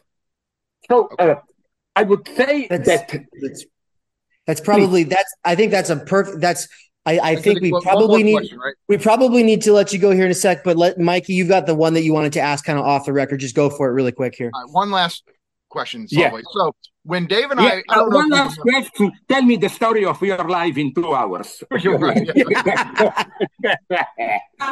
know, okay. isn't this so liberating, politically correct? The only way for me to be friendly with somebody is to presuppose that in some sense they are evil. You know, you project evil. This is for me the only form of true trust and friendliness. It's not, oh, I know you are good. No, sorry, nobody is good. You know, sorry, right, go yeah. on. Okay. So when Dave and I met you the first time, we were at the 2018 GJET International GJET conference in Athens, Georgia. Athens, Georgia. Oh my God! I am sorry that you didn't approach me, but this no, we did, we did, we did memories of that one. But uh, okay, so here's the thing, though. When I no, I, I the thing I mentioned to you um was I had plans. Like I wanted to get what you thought about Baudrillard. And so I told you that I had an idea for a book on you and Baudrillard. Well, the last five years have been me doing constant research, and the book's going to be out next year. I it, it it's happening next year. But what I just wanted to to kind of refresh my memory real quick. Didn't you say to me that Baudrillard actually like he he had read Sublime Object and sent word to you that he appreciated your work. Is, is that do I remember that correctly? That yeah, but this is uh, what they what they call in detective novels second-hand circumstantial ev- evidence. Okay. Somebody told me this, and it wasn't even that he read Sublime Object. The one who read Sublime Object and didn't like it was Lyotard. Oh, okay. But uh, Baudrillard, it was just at the end, before he died, with these new confusions and contradictions, ecological crisis, and so on. There, I got a message immediately before his death. I think even from his wife that he uh, that he liked me and so on.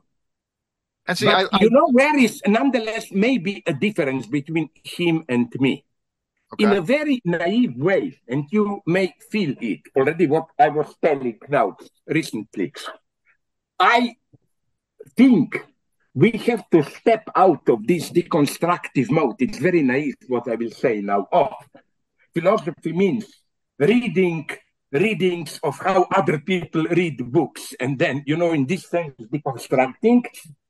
I think we should begin to risk big ontological projects. How to do this without regressing to some traditional metaphysics? That's the big problem I'm struggling in my last work. So, uh, Baudrillard is for me here a little bit too uh, deconstructionist still. And that's what I like about Deleuze. Deleuze is to the end not afraid to simply posit, as in logic of the sense, strong ontological theses, propositions. I think this is what we should do today.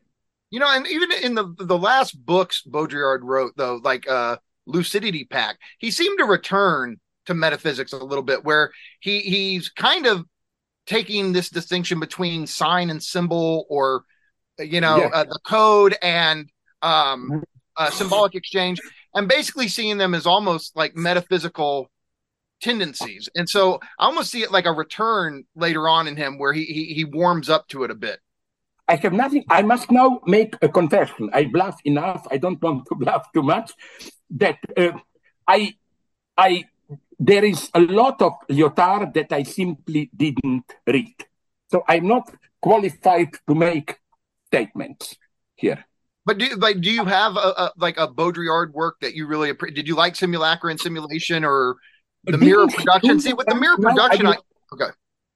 I'm sorry, please finish. No, I was just saying like at one point, like with Baudrillard in the Mirror of Production, I feel like he's really tapped in to a lot of the stuff that you're always trying to explain to Marxists, like in your your book on the Communist Manifesto, which yeah, yeah. is both you and Baudrillard seem to have realized that just like copying and pasting old Marxist categories that Marx used in his time onto our situation don't work. You can't just take proletariat as Marx understood it. And it just perfectly makes sense of the working class now. You can't just take wages the way Marx understood them yeah. and say, oh, yes, that's how wages work now. Or the strike, that's how strikes work now. Both you and Baudrillard seemed to, to convey a skepticism saying these concepts just don't, they don't work exactly the same way that they did no, but my my agreement that one I did read the mirror of production, and my agreement with Baudrillard is even deeper here in the sense that if I remember correctly,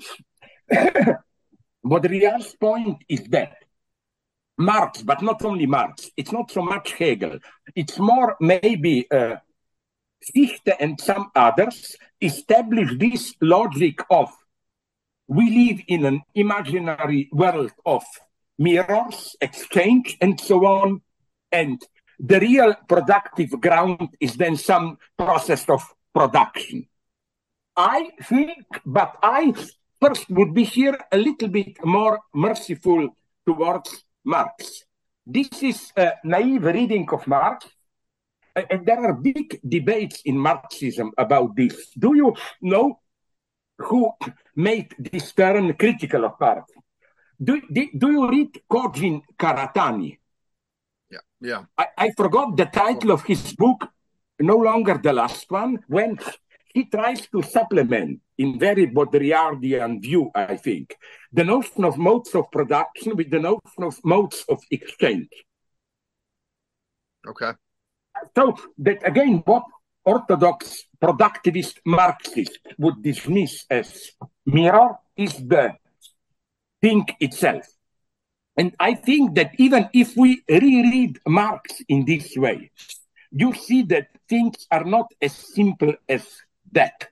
For me, the worst text of Marx is that introduction to the or uh, forward to the critique of political economy, where he has these evolutionary stupidities, you know, production develops, and then when it develops up to a certain degree, it no longer fits the old mode of production and so on. No, Marx, in his own work, doesn't follow this. For example, in Capital, he distinguishes between formal subsumption under capital and then full subsumption. He said that with early artisans, weavers, and so on, the, the form, material of production, weaving machine, remained the same. They were even privately owned. Capitalist was just the one who immediately bought the products and uh, that first it's a formal subsumption at the level of the logic of exchange, then the, the, the machines, the concrete material mode of production itself change. So it gets uh, it gets uh, much more concrete. Here, I at this level, I I agree with Baudrillard. Also, I admire very much. It really affected me. Uh, was it Baudrillard? On I'm sorry, old senile guy. Am I confusing him uh, with somebody else? Didn't he visit, it was Korea, south, not north, I think. and then portraying Korea as this kind of a land of the future where people are at the same time. Not sure if that's him or not, honestly. Yeah, but it, it, reminds me of his, maybe too pathetic, but nonetheless wonderful. It's a fantasy, but a nice fantasy description of landing in LA, Los Angeles, and landing in hell and all that. These are fantasies, but I think they are, in some sense, fantasies immanent to reality itself. Yeah, he's getting at, like because you always emphasize that, like with an ideology, uh, ideological formation, there's always an unconscious fantasy um, holding it together. And so, would you say that maybe when Baudrillard's doing his travel together. logs, like he was doing. America going across, he's actually tapped into the phantasmatic structure of America, and that's what he's describing. Yes, and that's uh, very important because now comes my final point. I think that uh, he was able to do it precisely he was not himself an American. I, I was never this fake historicist in the sense of you have to be there to really see it how it is. No, I believe that we can understand Shakespeare today much better than people in Shakespeare's time and so on and so on. And that again, to understand what is happening in America, we it's better not to be too American. Where are you in Chicago? Where are you? I live right in a, in a small suburb, Raytown, Missouri, but I'm right outside of Kansas City, Missouri. Ah, you are you are there, my God. Yeah, yep. yeah. Midwest. Uh, uh, because no, no. Uh, uh, uh because uh, do you know? Was it? No, it wasn't Kansas City, which is the big gate to the West City. That's St. Louis. Great, Sorry? Saint, Do Saint you Louis. know about the strangest phenomenon in American philosophy, the so-called St. Louis Hegelians? No. Some German high school teachers who around 1850 established the first Hegelian school there. It was pretty influential. Even the great pragmatist Charles Sanders Peirce mm-hmm. Originated from these Hegelian sources, but their idea was this one. Hegel came to his conclusion too quickly. It's not the West that in the 20th century or already late 19th century, the spirit moved from Western Europe to America. And then, even then, they moved further. First, it was East Coast, now it's moving to St. Louis. And they thought, this is it. And I uh-huh. like this fantasy. First, they were proven immediately empirically wrong because Chicago won over right, yeah. St. Louis soon. But then, you know, you had their followers who claimed no, they didn't go far enough. It's West Coast. We had this dream, LA, Seattle, that's it. And now you have, I love this, some not only Japanese guys, but even Chinese guys who claim the only way to be truly Hegelian, maybe Nick Land would agree with this, is China. You know, for Hegel, China, Africa is before. China is the beginning of history. Well, it should also end there. It comes full circle around. You know. So I mean, these I, uh, are things. Sorry. Oh, I'm so.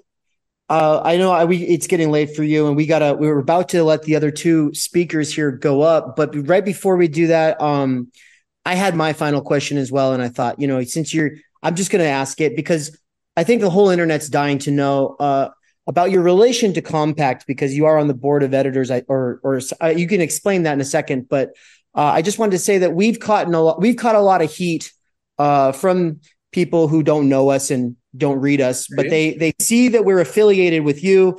They see that uh, we're affiliated, or that Nina Power is in the volume. Um, they see that uh, you two are affiliated with Compact, and so there's like this this uh, criticism that we've received that this is uh, a red brown operation, that this is a reactionary operation, that this is uh, blah blah blah. You know the thing. Um, and so I kind of just wanted to give you a moment to, uh, as we close out, say why it is that that project over there at Compact Magazine, um, why it matters to you, what value is it that you see in that? Can I uh, uh, give you a surprising, brutal answer? I Yes, don't regularly follow. Yeah, I don't regularly follow Compact. Just uh, I am not even sure where do they really stand. Are they some kind of anti-woke left? Are they more in the middle? Blah blah. What matters to me is that, and that's the desperate situation we are in today. That, for example, did I publish with them that text? Uh, uh, uh, some uh, radioactive reflections and so on. No, I published that one with philosophical. It doesn't matter. There are many texts where the only two options for me to publish are compact or my friend Michael Marder philosophical salon. The censorship is so strong. For example, my last text it's now published in that project syndicate website with a strange title, National Disorder, I don't know what.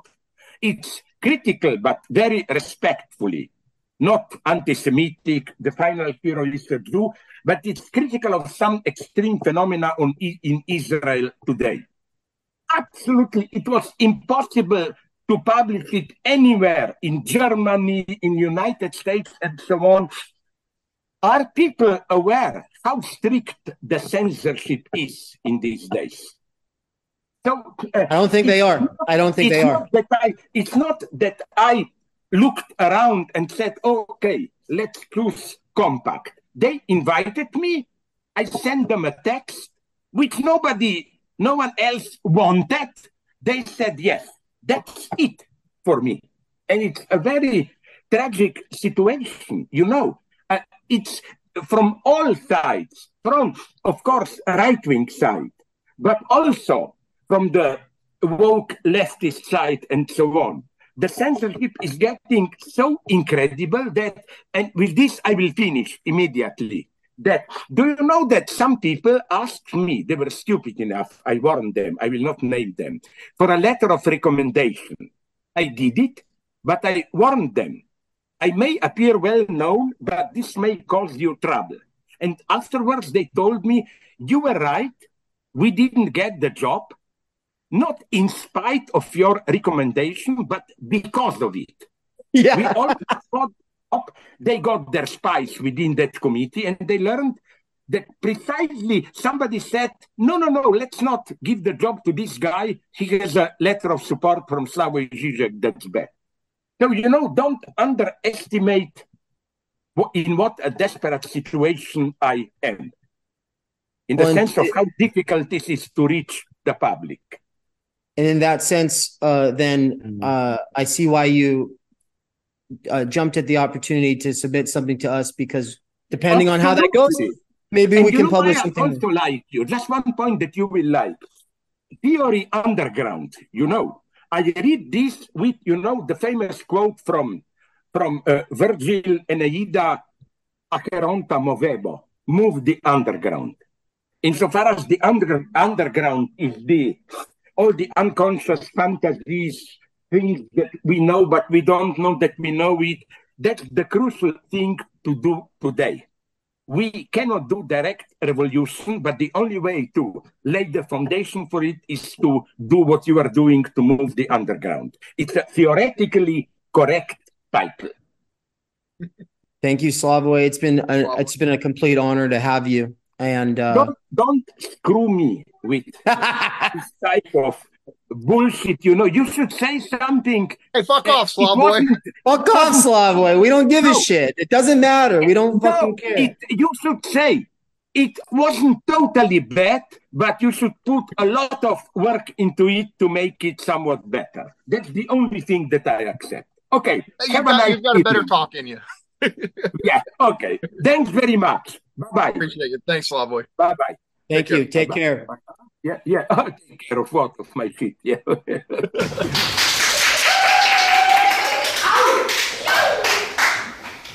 I'm going to do a quick little point of order here for you folks because I understand a lot of people probably are ready to go eat lunch. For the people who are actually here in Boise, just so you know, at any point, stand up, go over, get some refreshments. There are some. There's also like water and other things like down the hall.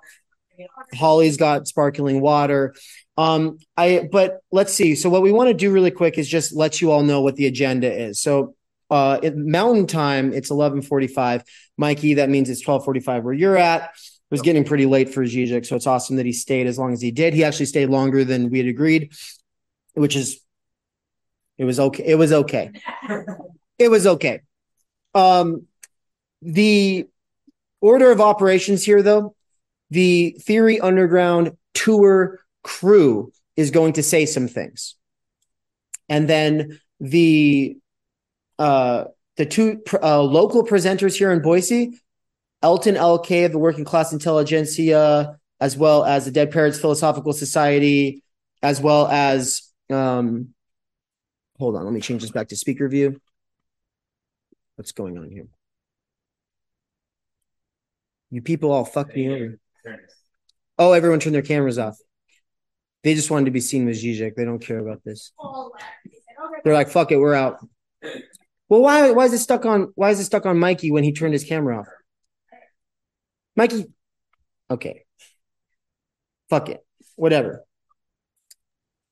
I think it'll pick it up from the Zoom side on the recording, so it should be fine. But uh what am I saying? Well, basically uh the the tour crew is going to say a few words um and then so Nance is going to introduce Anne and myself uh, to talk about the two books and then Elton LK, World Class Intelligentsia, is going to give his presentation on how Mark Fisher's The Vampire Castle is actually the PMC, but then he has a critique of how that term gets used.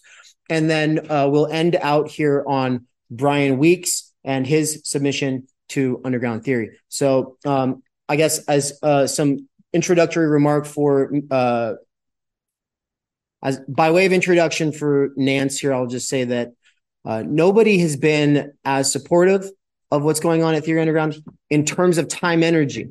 That is to say that Nance has put in the most to actually show up and be there for every one of the courses. And he's given 110%. And so uh, the fact that he wanted to go on the tour with myself and Anne, it's like, it's a really exciting thing. So everybody, we're, we're coming to a, a city near you. Um, and uh, Marilyn, go ahead and text me in a second here. I'll step away and look at the phone. But everybody, put your hands together for Nance.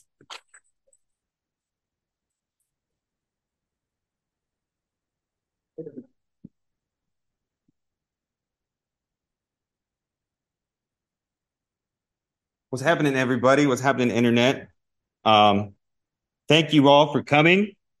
Um, this is kind of weird. It's kind of it's kind of thrown together. It kind of feels hectic, a little madcap, um, a little manic, and it is all those things, but it's also um, much more than those things. Um, Theory Underground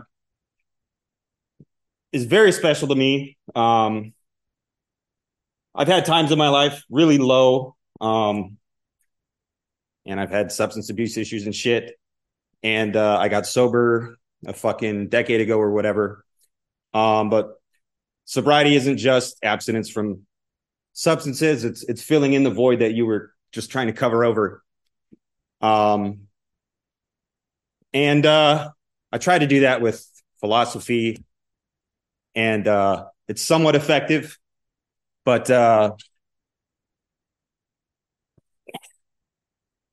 something was always missing. So the the combination of resolve um, and, and energy and dedication um, and and obsessive focus um, and the willingness to to um, I don't know put the put the team on on your back. Dave is remarkable and and I I see a lot of really cool shit um, with his ability to just say yeah fuck it I'll do it it needs to get done um, and now I'm lost. I don't know what I'm talking about, but uh, yeah, Theory Underground fills in that void that I was trying to cover up, and uh, and it was really cool, and I'm down for the cause.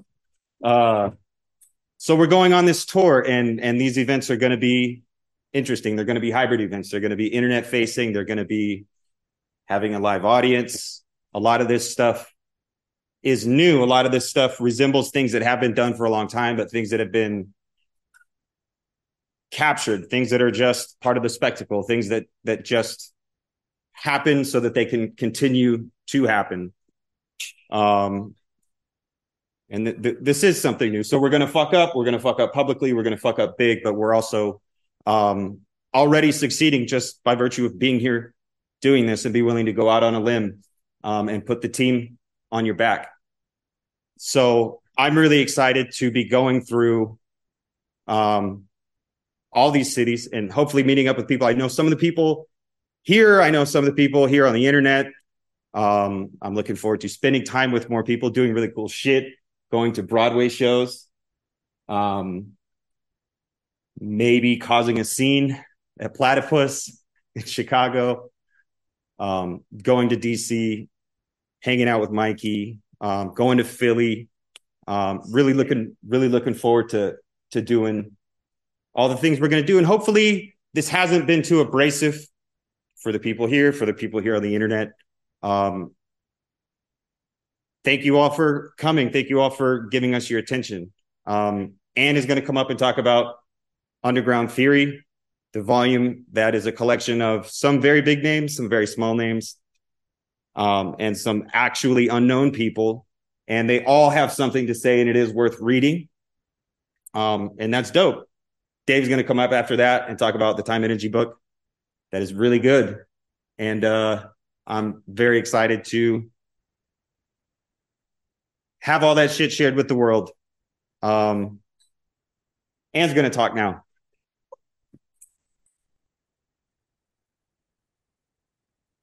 All right. Hello, internet friends, Mikey, Nick, Andrew, all of you who I don't know yet. Hello, Boise friends. Um, first of all, thank you all for being here and thank you all for the support. Normally, you know, when you have a book, like a team of people who have been trained to edit and put together a book who know how to use the the programming like word to make it come together they all do it together and it takes them like two or three years and dave said slavoj Žižek gave us a manuscript. We're gonna put out a big book with a bunch of people in it. Let's get it out this summer. Like in april. I'm like oh okay. And we we did it. We did it a little bit later than we meant to but we did it. And so thank you all. The support has just been been great. Um so yes Underground Theory. This is the draft version. There's typos on the cover. Don't worry about it. You know, we put a lot of work into the book that is now available on Amazon, but you should actually buy it on theory-underground.com slash underground theory book. Uh, something like that. You should buy it on the website because it's cheaper. it's store. at a discount. Theory-underground.com forward slash store. Forward slash store to buy the books. Um, Underground Theory has uh, 32 authors or contributors to the volume, like Nan said, including some big names like Slavoj Žižek, Todd McGowan, and even, you know, a never before seen piece by Marshall McLuhan, uh, donated or gifted to us by the estate of Marshall McLuhan.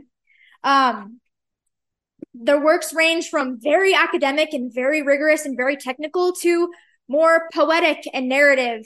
And so you know, reading this anthology, I don't want to say it's going to be like reading something you've never read before, but most of the time people aren't just putting out books with authors like from Žižek to people from the middle and like Boise, Idaho. And so I think this book is this anthology is really special in the diversity that it offers, you know, in the the very rigorous writing to the humor and the narrative all throughout it. And so I'm really excited for people to get their hands on it and to read this uh, work. Um, you'll see not in the dedication page of this uh, draft that I have in my hands, but in the dedication of the book, it is uh, to workers with earbuds or something along those lines. Because at the end of the day, this book is for real working people who want to cultivate their minds, who care about education and thought and knowledge for its own sake. And I'm really proud of every single piece that is in this book. And I kind of just wanted to, in my time up here, give a little teaser to some of the works that are in here, let everyone know what kind of some of the sections are. Um, it'll be brief because obviously you can read it for yourself, but get excited because as soon as this thing arrives, like I want to read it again just for pleasure, not just for editing. We've got the first section, underground theory and alternative education. A lot of pieces that highlight on the idea of the university, which was actually the very first course that was taught at Theory Underground, co-taught by Bryan, Dave, and me. Um, I think it's really special that that we have so many pieces talking about the idea of the university because the idea of the university, like I said, was that first course at Theory Underground, and it really highlights the values of Theory Underground and what we're trying to do, not being a university, but still trying to uphold those ideas of the university, being co- a community of truth seekers, the pursuit of knowledge and education for its own sake, and having academic freedom. And so this book really, really captures that idea of the university. It lives on in every piece in this book. And so you'll see pieces about that in the, you know, alternative education and underground theory section. We have a section on critical media theory with a really unique, uh, very, you know, underground theory to its core contribution from Samuel Loncar up on the East Coast. That's where the Marshall McLuhan piece is. We have ideology critique, so a lot of some Lacanian psychoanalysis, um, reflections and analysis, uh, we've got a whole piece in there about uh, the concept of jump humping. If you don't know what that is, oh boy, you're in for a treat. Um, more, you know, underground theory about the development of an idea of future trauma by Sean Mittelstadt. I believe he's here in the group with us, as well as a piece uh, kindly gifted to us by Alenka Zupančič. Next, we've got The Left and Its Critique, featuring a blurb or a piece from Norman Finkelstein's latest book. I'll burn that bridge when I get to it. We've got Slavoj Žižek's piece in there, Nina Power and Daniel Tutt, somewhat in dialogue with each other with two very differing opinions, but we wanted to highlight those and say, hey, this is a space for differing opinions that not every author and contributor is going to agree with one another and they can be in dialogue with each other. And that should exist in the academic spheres and in the underground. We've got Elton's piece, Vampire Castle is PMC, which he's going to present on a little bit later today um, a piece about how the lock, the 2020 lockdown, how it how it helped capitalism, and then Dave's Lefter Than Now, and finally, um, historical interpretation and the history of philosophy. Um, some really unique pieces in there. Art and gentrification in London in the early 2000s, and uh, Limiting Us to Freedom by Todd McGowan. All excellent pieces. Each piece is unique, and like Nan said, each piece is well worth reading and engaging with and taking seriously. Um, I'm so proud of Dave for organizing this. I'm so proud of Nance and Elton and Bryan for contributing to this book and being able to say, hey, I'm published in a book with like big names, but also just writing like very quality pieces that really embody the the ethic and the value of Theory Underground. And so put a lot of work into this this baby, our first baby outside of Ryan Gosling, I suppose, our little kitten who's been scampering around on the floor. Um, thank you all for the support. We're so excited for you to read it. And Dave is now going to tell us a little bit about time energy. And thank you, Anne, for all the work you did. Yeah, if you didn't hear that, Anne, Mikey just said thank you for all the work that you put into this. Also, thank you to Marilyn Oh my gosh! Thank you, Thank so you to much. Mikey and Nance. Um, the, the all of you have done so much to read over that volume. Um, time energy. Actually, I mean, Anne was even surprised. She forgot. Like, apparently, I never communicate like some of the most important things that are actually going on in my head when I'm organizing. It's a, it's a big flaw. But basically, yeah, a lot of people did, did not realize that time energy was coming out at the same time as Underground Theory.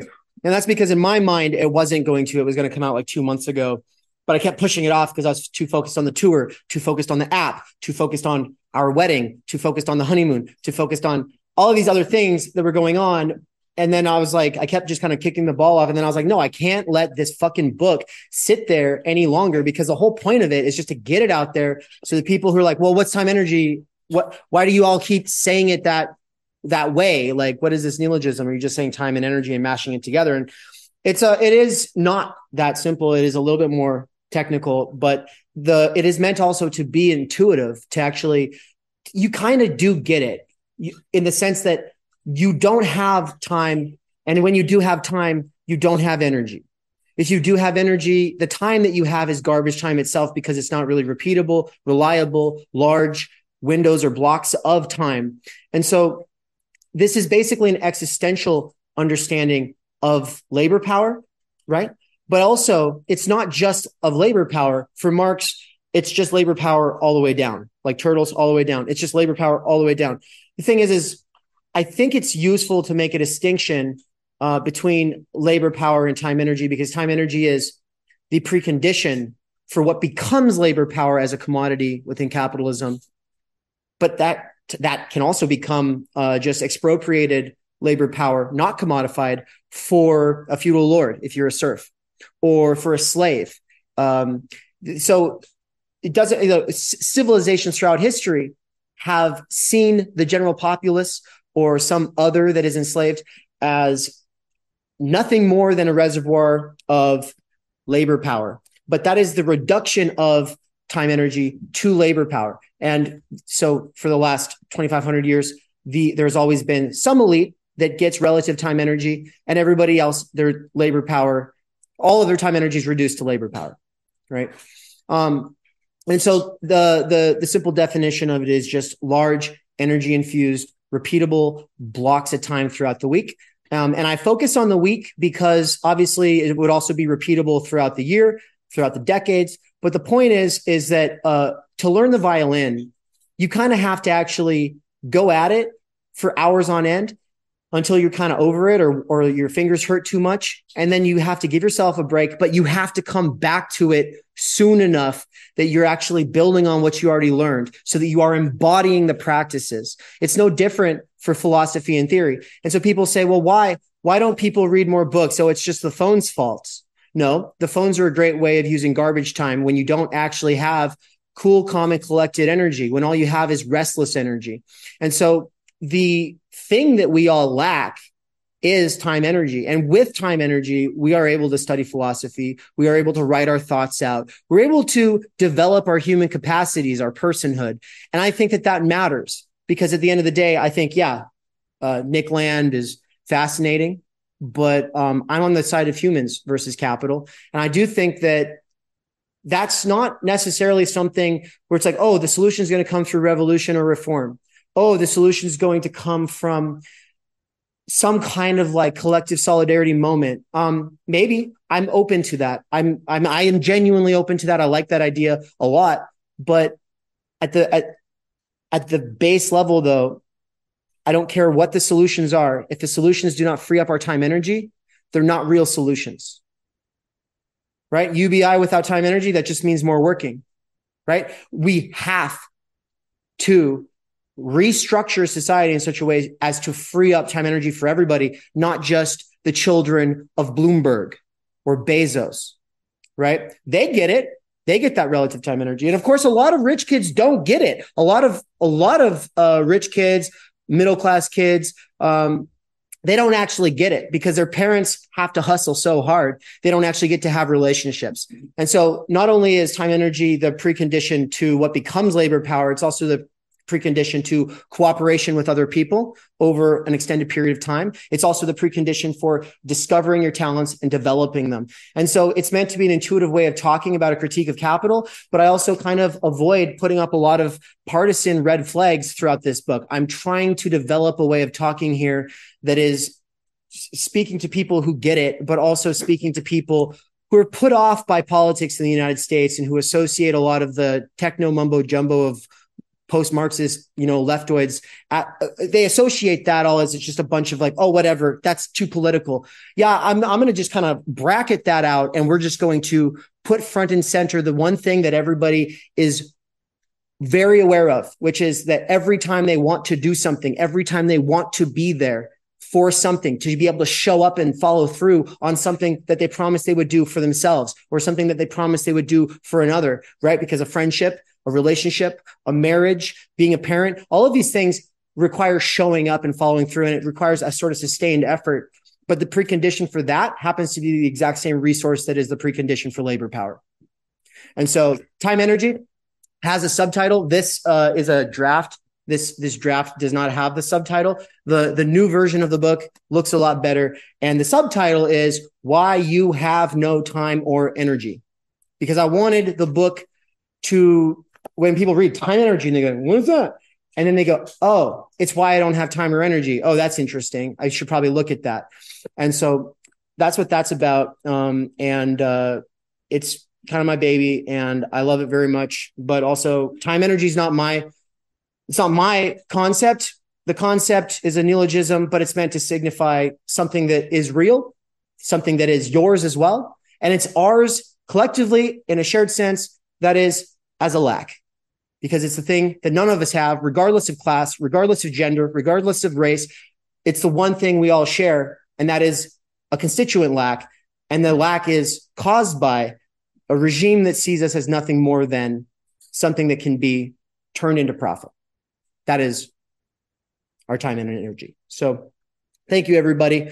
Um, and now uh, I, I hope that I'm saying congratulations to you publicly on getting this book done. People have no idea the amount of time and energy it's taken you to refine this, to work on this book. To, and we know that you've got other books on this topic planned. Okay, but still, you finished one, you've got your first book truly devoted to time energy. It's a major accomplishment. And I'm proud of you, and you deserve a huge congrats for accomplishing this.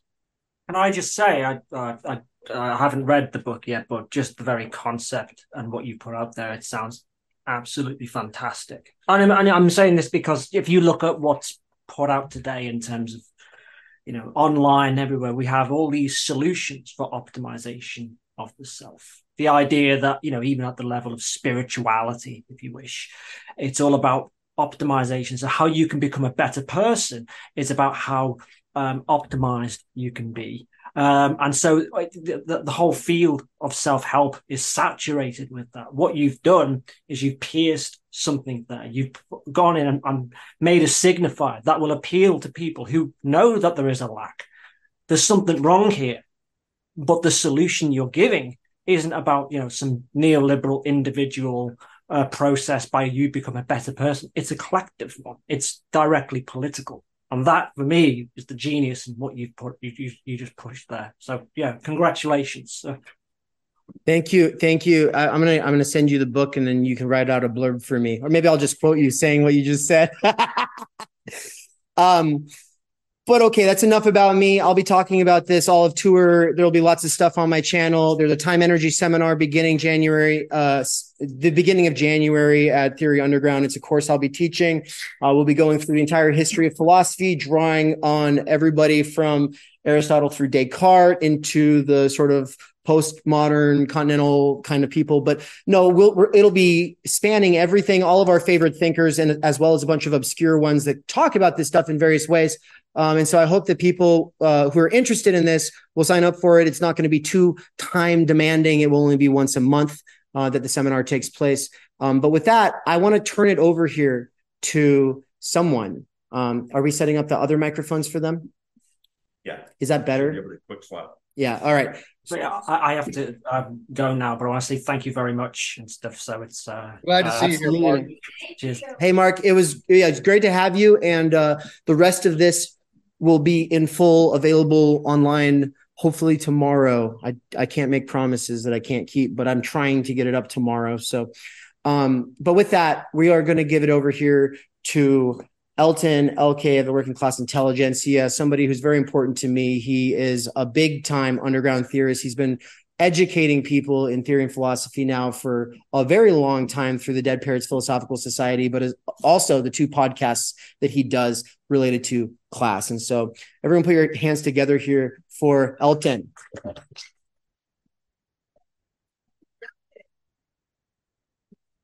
Oh, hold on. We're switching microphones here. So uh, you can just do it right here. You, you already set it up all down there? H5. H5.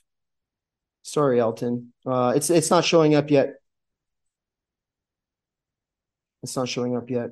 We're switching microphones, everybody. It's uh somebody came here yesterday while we were setting up all of this technical stuff and was like, "Oh yeah, so it's like a podcast." And we are like, it should be up now. That'd be so much easier if it was. No, no, no. You got it. No, it's it's not. It's not selected yet. Yeah, the whole thing is you got to go to audio interface, you got to do this, you got to do that. But come over here, Elton. Come over here. All right. So this is Elton, everybody. And so I think um, you can say kind of, some kind of preamble things before uh, Yes. uh, we're actually set up with the real microphone to go. Oh, okay. Sounds good. Here, Yeah. let me give you this. I'll go around behind you. Okay. Okay. So preamble stuff. This is exciting. And um like I think it was Anne was saying, um Theory Underground, I think is um great. It's a dialogue between you know different positions like uh, I think Žižek was saying as well. It's nice when people don't agree with you. Um obviously uh that's within within reason, but um I'm I'm a bit of a funny person I think to be in this place because uh you know admittedly I'm a white collar worker but I have a the boldness to have a podcast called the Working Class Intelligentsia. Um I think Dave mentioned that um you know working class isn't an identity politics so it's not about being um you know some stereotype of of what that identity is. Uh okay, are we good? Yep. Yeah. Okay. So, um, you know, for starters, I am really interested in the PMC, um, partially because um, I am. Well, I'll, I'll get to that in a moment. Okay. So PMC tends to just be a slur against um, certain kinds of people. Uh, we're sick and tired of them. They should just shut up, that kind of stuff. Um, but the problem is, is that uh, we need to actually understand what this term means, and we're not going to be able to make the kinds of change that we want to see in the world until we have a better handle on this term. Um, I think a lot of the people who dismiss the term PMC dismiss it because um, because the people who use the term use it so dismissively, and so then it's basically like um, it's not given the academic rigor that it really deserves. That I think um, John and Barbara Ehrenreich gave to it in their uh, essays from 1977, which I'll discuss more in a moment. So I wrote an essay. Um, Vampire Castle is PMC. Um, specifically, Mark Fisher was uh, writing.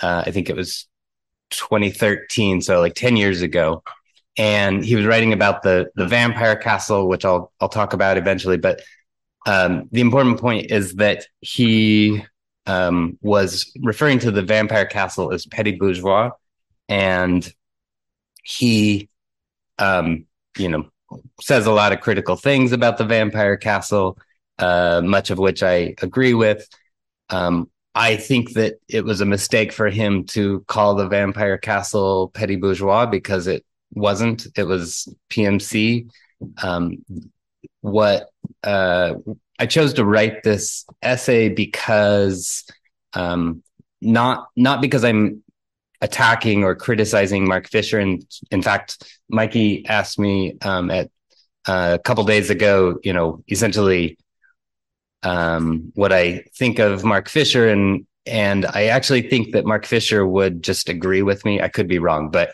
if if he were here today and and and could respond, I think he would just say, "Yeah, yeah, that's what I meant." Okay, moving on. And um, I even actually went into this writing it with that intention, but recognizing that, um, you know, there's a lot of confusion, especially among Marxists around this, as well as um, as I was writing and have had conversations and been paying more attention, I recognize that there is so much defensiveness around this term PMC that people just don't even want to engage with it. And and I don't know if it's like, you know, Marx said, uh, you know, intellectuals are petty bourgeoisie, so we don't need to talk about it. Um, and if that's what's going on, I just disagree with them. And um, I don't know what where they're coming from, but uh, all of that to say that's kind of where I came from with writing um, this essay. All right, so why this is important, as I was saying, I don't think we can get anything done until we understand what what the PMC is and and incorporate that into our uh, class analysis of of the material conditions. Um, the left, especially since the 60s, has been dominated by the PMC, not the working class. And, um, you know, the Ehrenreichs recognized in their essays in 77 that the left would remain marginal as long as uh, that was the case. Because the PMC really is, um, allow me to explain PMC real quick. Um, you know, the professionals and the managers. Okay, moving on. So, um, the uh, the professionals and the managers within society are really, you know, let's say it's uh, 30% of the population now, but it's still not a vast majority. And basically, we're not going to have real change um, until the vast majority are on are on our side. Um, so, yeah, so I think even the the socialist movement is predominantly PMC today, and um, it must earn the trust of the working class before anything is going to change. Okay, so the PMC, um, the Ehrenreichs came up with the concept of the PMC. Actually, let me correct. They didn't come up with the concept of the PMC. It was ever it was very prevalent um, in intellect- intellectual circle, circles. James Burnham uh, in the 40s recognized that he didn't come up with the idea.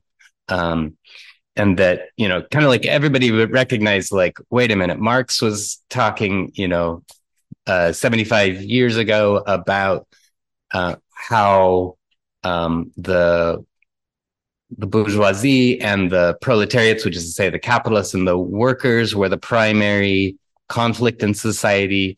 And there's these small business owners, petty bourgeois, who will um, eventually just go away and and basically become workers, and so that you won't have, um, you know, you won't have a middle class. You'll just have you know these impoverished workers and these capitalists until the workers overthrow uh, capitalism and um, obviously that didn't happen um, the 20th century proved kind of the opposite where the middle class just exploded and um, it you know it was a real debate among marxists and non-marxists like um, what's going on, you know, with uh, monopoly capitalism uh, radically changing the um, demographics of of at least you know Western society.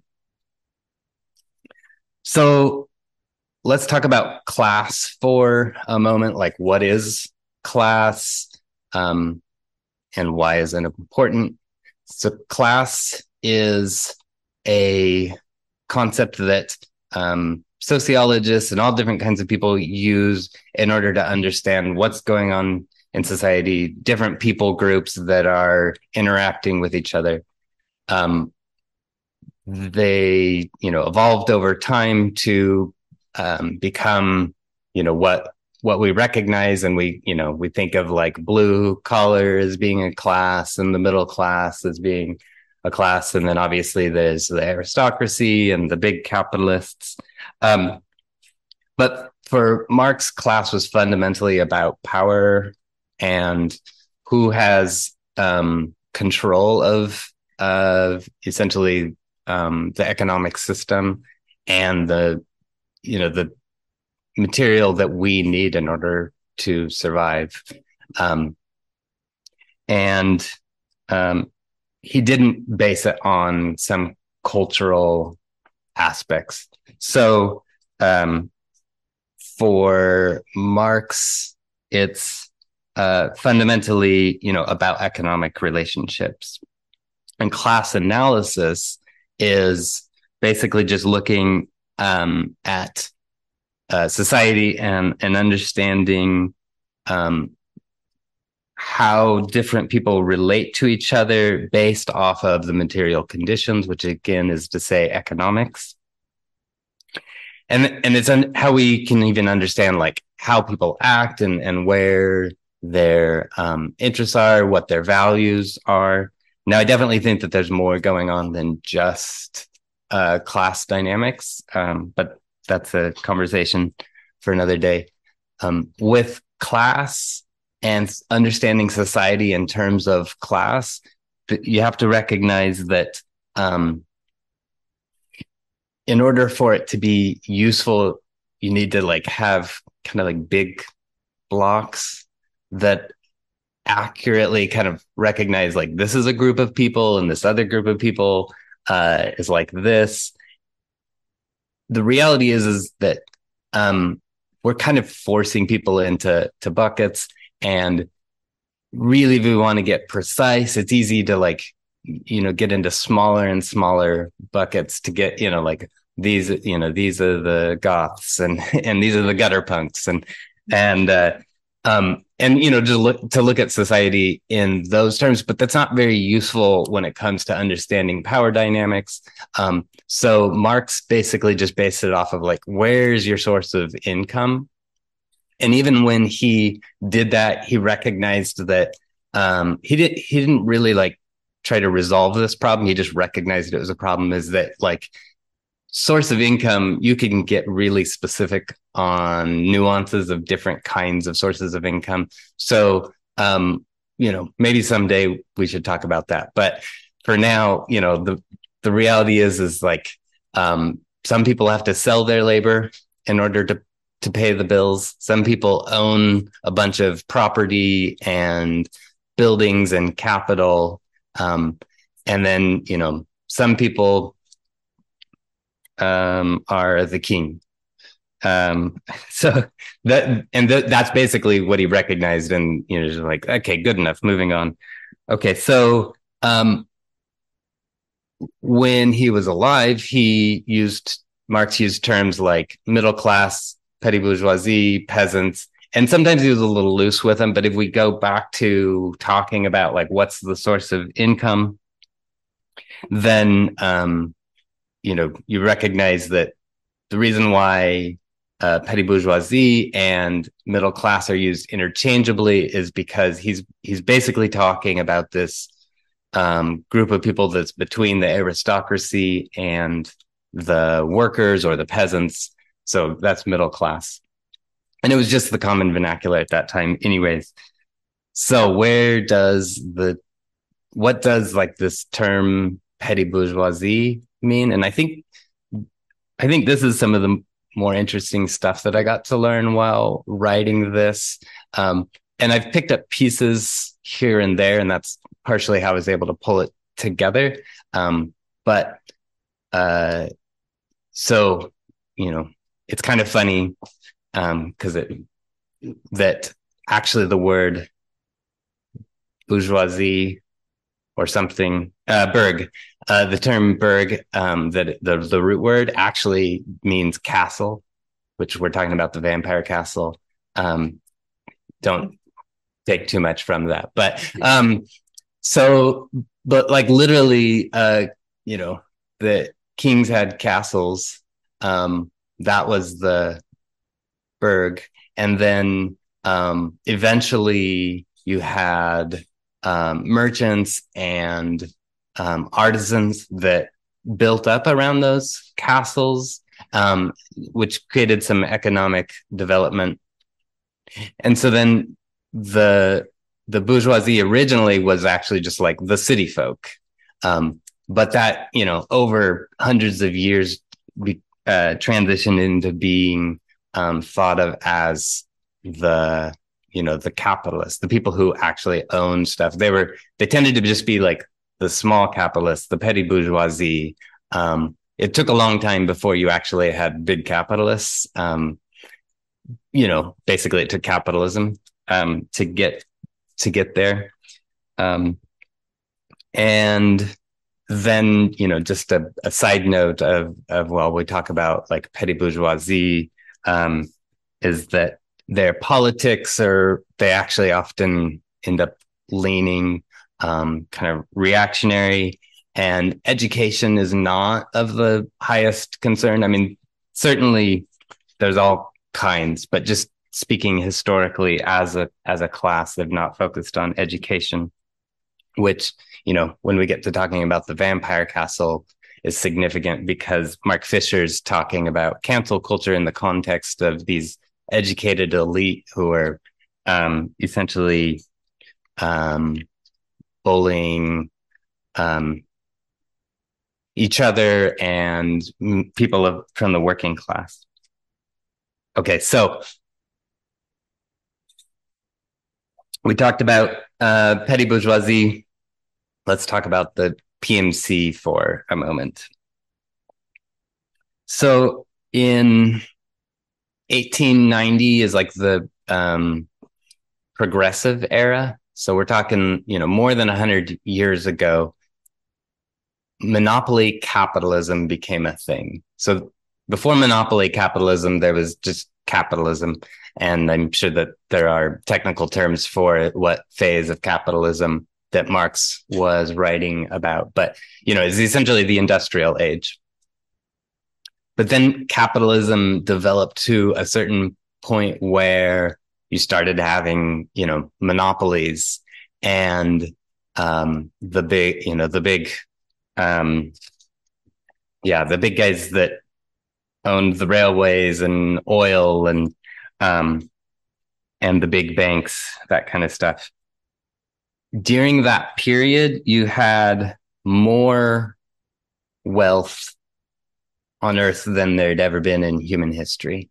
And it was radically transforming society. And it was creating a massive working class.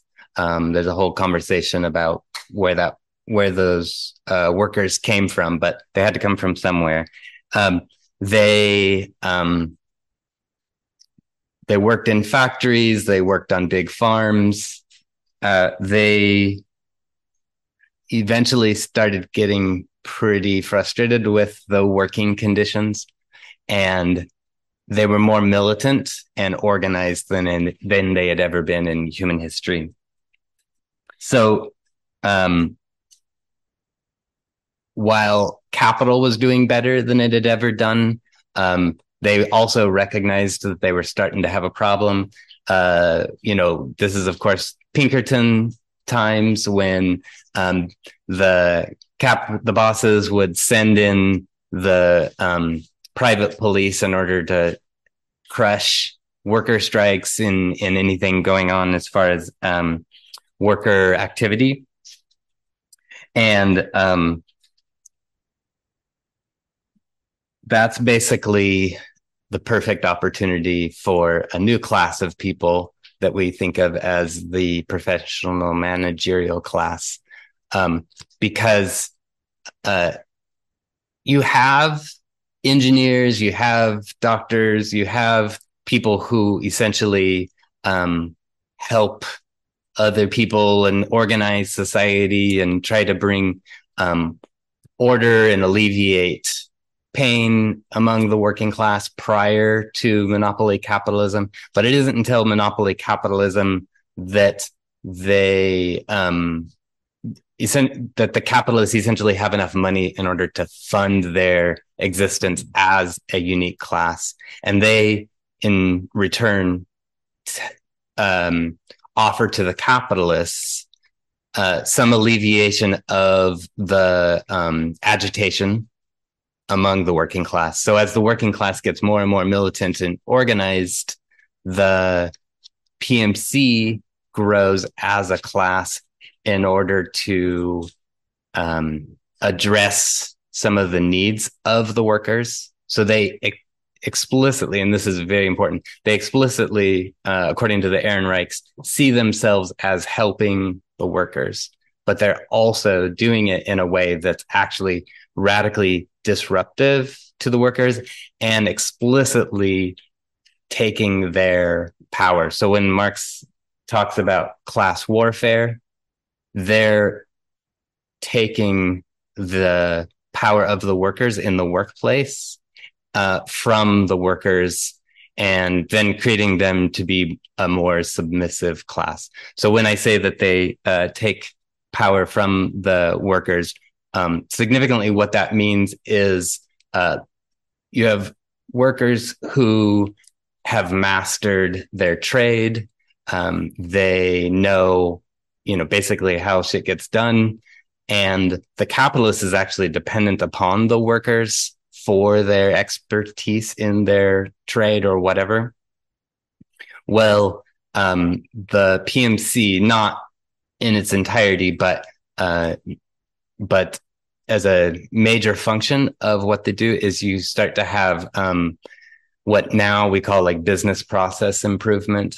Um, but essentially, you get these um, engineers who start to look at the production and the assembly line. Um, you know, look at uh, Ford and his um, factory, uh, and you start to see um, essentially a new class of people that is taking um, that expertise out of the hands of the workers, building it into the, the PMC as a class and just into the processes. And so then the workers become more plug and play and essentially, you know, if if somebody gets out of line, they can be fired and, and easily replaced, and the assembly line keeps operating. So, um, that's like the foundation, I think, of of what we need to talk about. What's interesting in the PMC essays is that we they that part um, is significant because they talk about kind of the material conditions of where the PMC comes from and who they are. And to this day, they still essentially play a similar function. Um, but then um, the Ehrenreichs have a part two to their essay where they start talking about um, the golden era of the PMC. So if you look at like, you know, 1870, they give this example of there being like literally like 5,000 engineers in society. And then 50 years later, there's like, I can't remember, but um, it was, we'll just say 40 times as many engineers. So just an explosion of, uh, of that just one industry, but that's true of tons of in, uh, industries. By the 50s, you have, um, you know, space program, you know, 60s, we land on the moon. Um, we have um, yeah just a, a, radically transformed society where the professionals have um, taken over government on some level. I mean they were always the government workers but government itself has dramatically grown in a way that you know 50 years later it was not. And this, this of course today has has become like a major feature of um, conservative politics about big government and stuff like that. It's the PMC that they're specifically calling out. And often they use terms like the liberal elite and that kind of stuff. But um, th- in the part two of the Ehrenreich essay, um, you know, I just want to point out a, a few things that uh, you start to see the um, civil rights movement, um, and then uh, which you know is is a really important moment. The children of the PMC in university start to support the civil rights movement. They start to recognize Vietnam and the basically like the role of America in um, uh, in the world as essentially imperialist and causing all kinds of um, being the oppressor, basically. And so the children of the PMC in the 60s essentially um, turn on their parents, and the PMC as a as a class almost, but also turn on the working class so that the left is no longer the working you know is the working class like one and the same? Instead it becomes um you know something that is uh crit- specifically like they offer a, a, specific example the port huron statement which of course you can google it and um, read for yourself that it's both critical of capitalism. So the pmc were remaining critical of capital and wanting their independence uh, and autonomy um, but then also critical of the working class for being racist and stuff like that so um, the left then kind of at that moment became more marginalized. It, it, of course took decades before, you know, it transformed into what what we think of the left today. But that was a major um, moment um, in kind of like how we think of PMC politics today, um, and the Vampire Castle. But it's also worth noting that there was a segment of the PMC that became anti PMC and basically recognized, like, oh, wait, we're actually oppressing working class people. And when I say that, it's even part of the civil rights movement, especially the Black Power movement. Like, we're talking about working class people when we're talking about the Black Power movement, and they specifically were um, pushing for what was called community control. So basically, imagine like um, poor communities. They wanted to change the dynamic. In the past, the PMC had gone into poor communities and tried to solve all of their problems for them. In community control, the idea is that um, the Black Power movement was basically saying the PMC is not allowed. Social workers are not allowed to come in here and solve problems. Um, basically, educated people who think that they know better. Instead, what we want is um, teach and empower um, our people to be able to take care of themselves, uh, whether that's um, health uh, services or um, you know learning you know how to um i apologize off the top of my head. I'm not coming up with good examples but um there's a is also something you can google is community control. And i mention this because um it's kind of became like the foundation i think for what uh Ehrenreich saw as like a way out for the pmc to begin to repair their relationship um with the working class and then um, as a side note, you know, I have this podcast, The Working Class Intelligentsia, that's um, inspired by Gramsci's texts, texts and in dialogue. I think that, you know, one of the frequently misunderstood concepts of Gramsci is the uh, organic intellectual. But when we talk about community control, that's what we're talking about is, is empowering individuals to solve the problems of their class.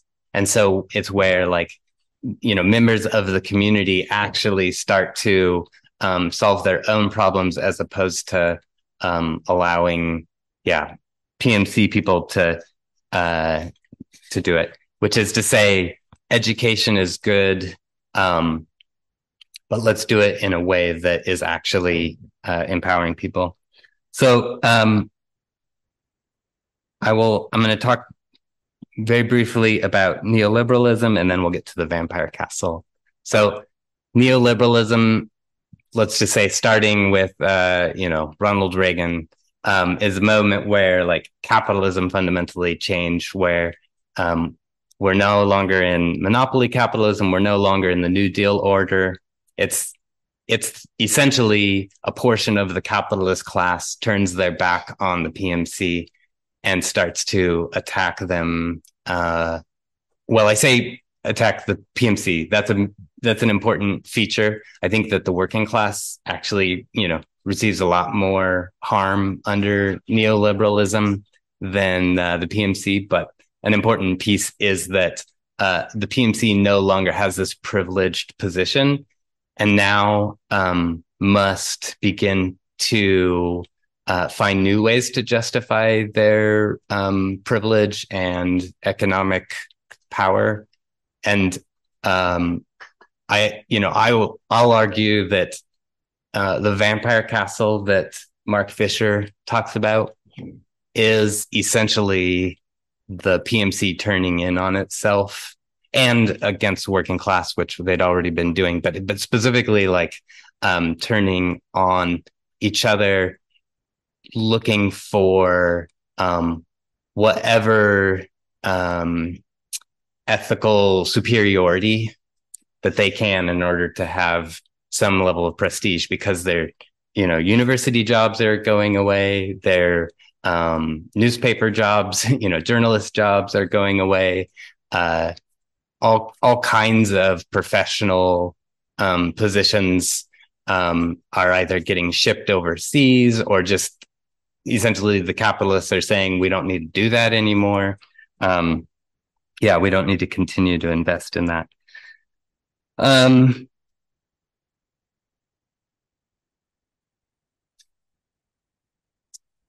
one moment while I just make sure I wrap this up. Yeah. Okay. So, um, in in the essay, I you know kind of enjoyed like dissecting uh, Mark Fisher's text and finding out all of the um, words that he uses to describe the vampire castle.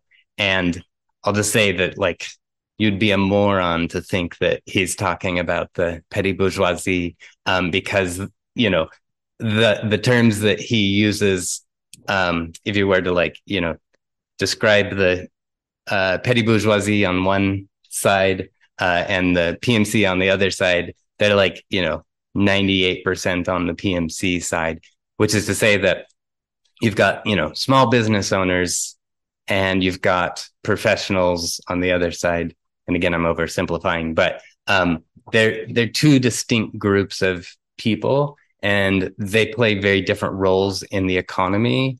And um, it's clear that when Fisher's talking about the PMC and the the problems he sees with, or sorry, the Vampire Castle and the problems he sees on the left, it's the PMC that he's talking about, which I think means that um, it gives us some insight into the kinds of things that need to change on the left. I mean, we already knew that, but um, thinking in terms of PMC gives us a larger context in order to to um, frame that. And I recommend everybody just read the Barbara and John Ehrenreich's essays um, that are on the professional managerial class uh, they at the end of part two, especially, they basically say, you know, the PMC, the way out is not through basically just saying um, the PMC should die and long live the working class. Instead, saying this like that's not how reality works. Um, actually, saying that um, the two are kind of uh, interlinked, interconnected to each other the PMC has caused a lot of harm to the working class and they must repent. Uh, that's significant, of course, again today with like DSA and and you know many socialists and internet socialists that you know they're PMC, we're PMC, and it's not about you know guilt and shame. Um, instead, it's about essentially how do we create uh, you know, worker empowerment through labor movement and through community control that essentially is empowering people um, to essentially live at, or to invest in their own communities and in their own democratic society. And I think I've I think I've said everything I want to say. So thanks a lot, everyone.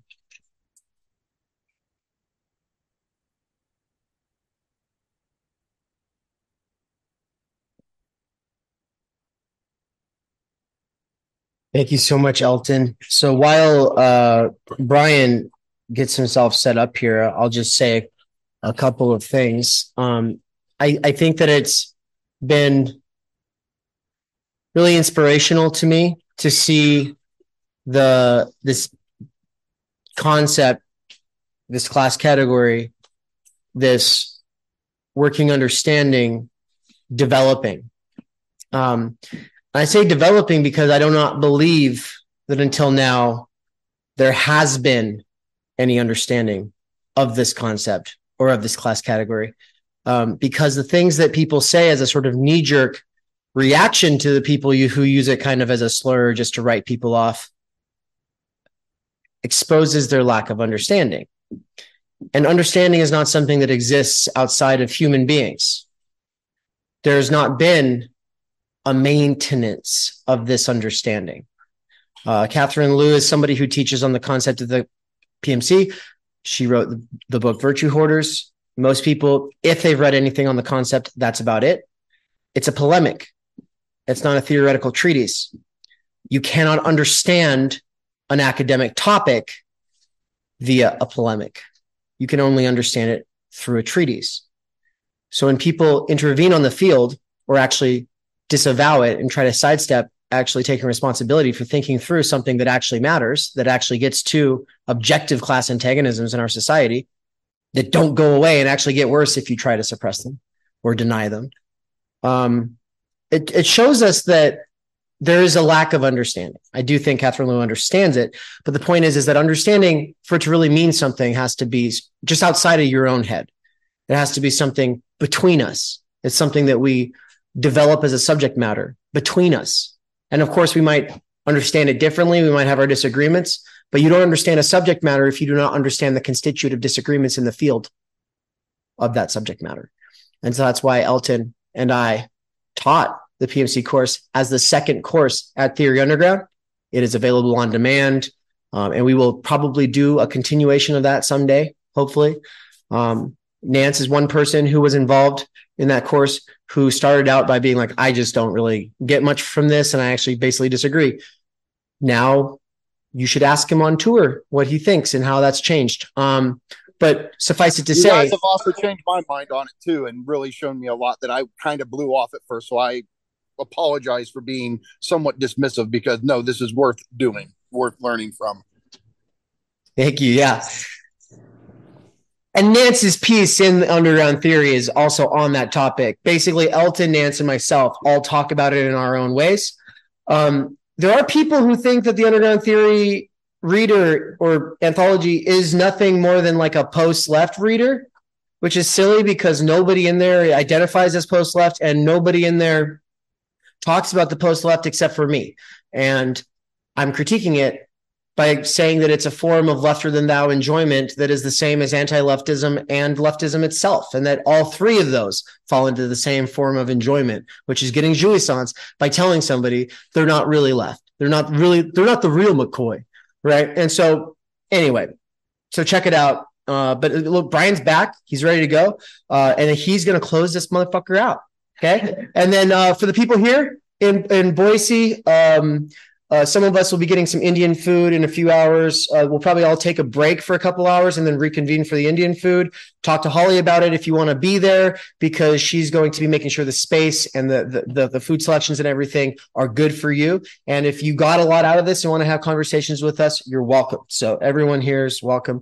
Uh, the, to people on the internet, you could just jump on a plane and fly over here. Probably in the next three hours, you could you could get Indian food too. It's really good. I, I think it would probably be worth it. But anyway, okay. Bryan, um, as by way of introduction, um, Bryan, when he was 16 years old, he ran away from home and did a bunch of uh, substance abuse things with people on the West Coast and was just kind of like Nance, like a gutter punk kid getting in trouble.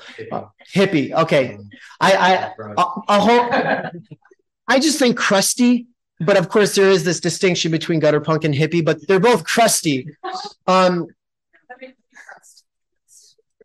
but he you know something that saved his life as well as mine and a lot of the people here was getting into um, ideas getting into literature creative writing um, and so now he continues to do that, uh, not just for himself, but for other people who are struggling to find any meaning, much less place in this world. And so he works with and has worked with for years um, children who are not making it in this education system. Um, there's a million reasons not to make it. Um, I'm surprised when anyone does make it. Whenever anyone is okay in this society, the real question is, is what's wrong with them? Um, but and I, I, get into that in the time energy book. You know, this is the structural stultification of time energy. Uh, I get into education and schooling and, and its role. But that's kind of where he and I have always jived. Our conversations always kind of come back to what is the good life? What is real education? What is meaningful work in education? Uh, what can these institutions do better? To what degree can these things be reformed? Um, to what degree do we need actual alternatives? Um, and we've collaborated in a million ways over the course of, I don't even know how long at this point, but it's been a while. And some of my previous experiments were like basically projects with Bryan. And so we've read a lot of books together with other people. And so um, I watched him get into philosophy by jumping into the deepest end possible at the time. He got into reading Being and Time, uh, which I'm currently teaching a course on at Theory Underground. Division two begins in January 2024. Um, so people have a chance to catch up on Division One. Um, but you know, it was reading that book and him, the, the amount of time he spent being lost and confused. It really showed me like he he cares about education in that sense where it's like he doesn't mind being confused. In fact, he he he welcomes the opportunity to get lost in something and to struggle with it for its own sake. And so um, that's Bryan. I love him. And put your hands together to welcome him up here. Thank you.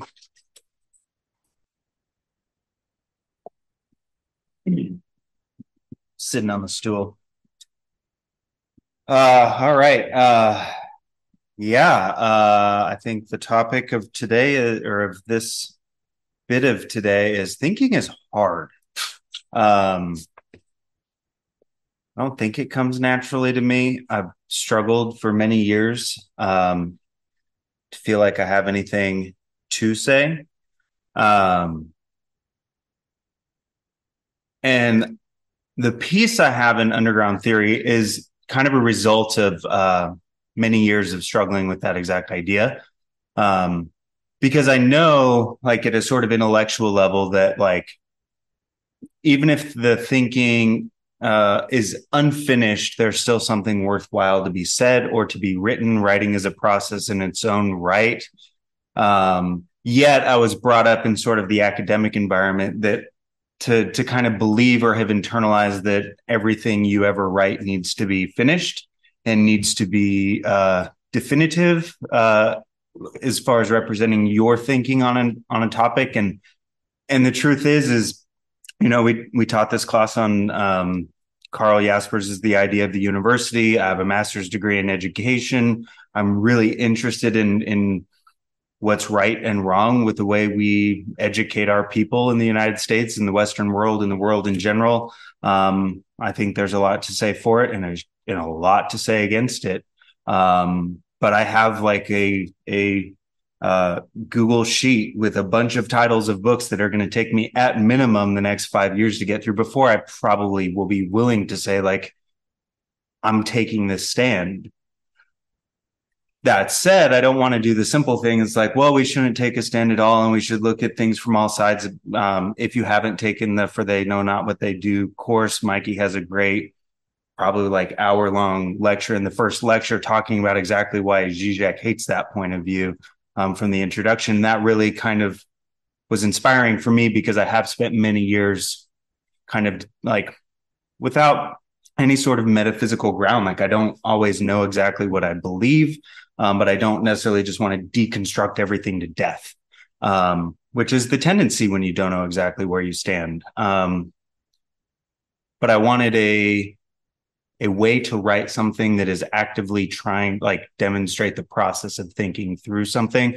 so my piece for theory or underground theory is more of an art piece than a, a theoretical piece um, it's me contemplating ideas that are interesting to me um, and my background's in creative writing anyway. So that's what made sense to me. I think before I start, it's worth noting um, I'm going to be talking about Ray Bradbury, George Eliot, Tolkien, Dostoevsky, and not always saying that's what I'm doing. Um, so you might catch that. And um, there's some block quotes from Agamben, uh, sort of contextualizing this idea of inoperativity, which is a concept he spends over a thousand pages trying to figure out what it means. But um, for the sense of this, I think it's worth knowing that uh, an activity is operative basically when its goal is to result in some sort of completion or have an effect on the world. And um, the inoperative is those things that we do that aren't intended to be complete.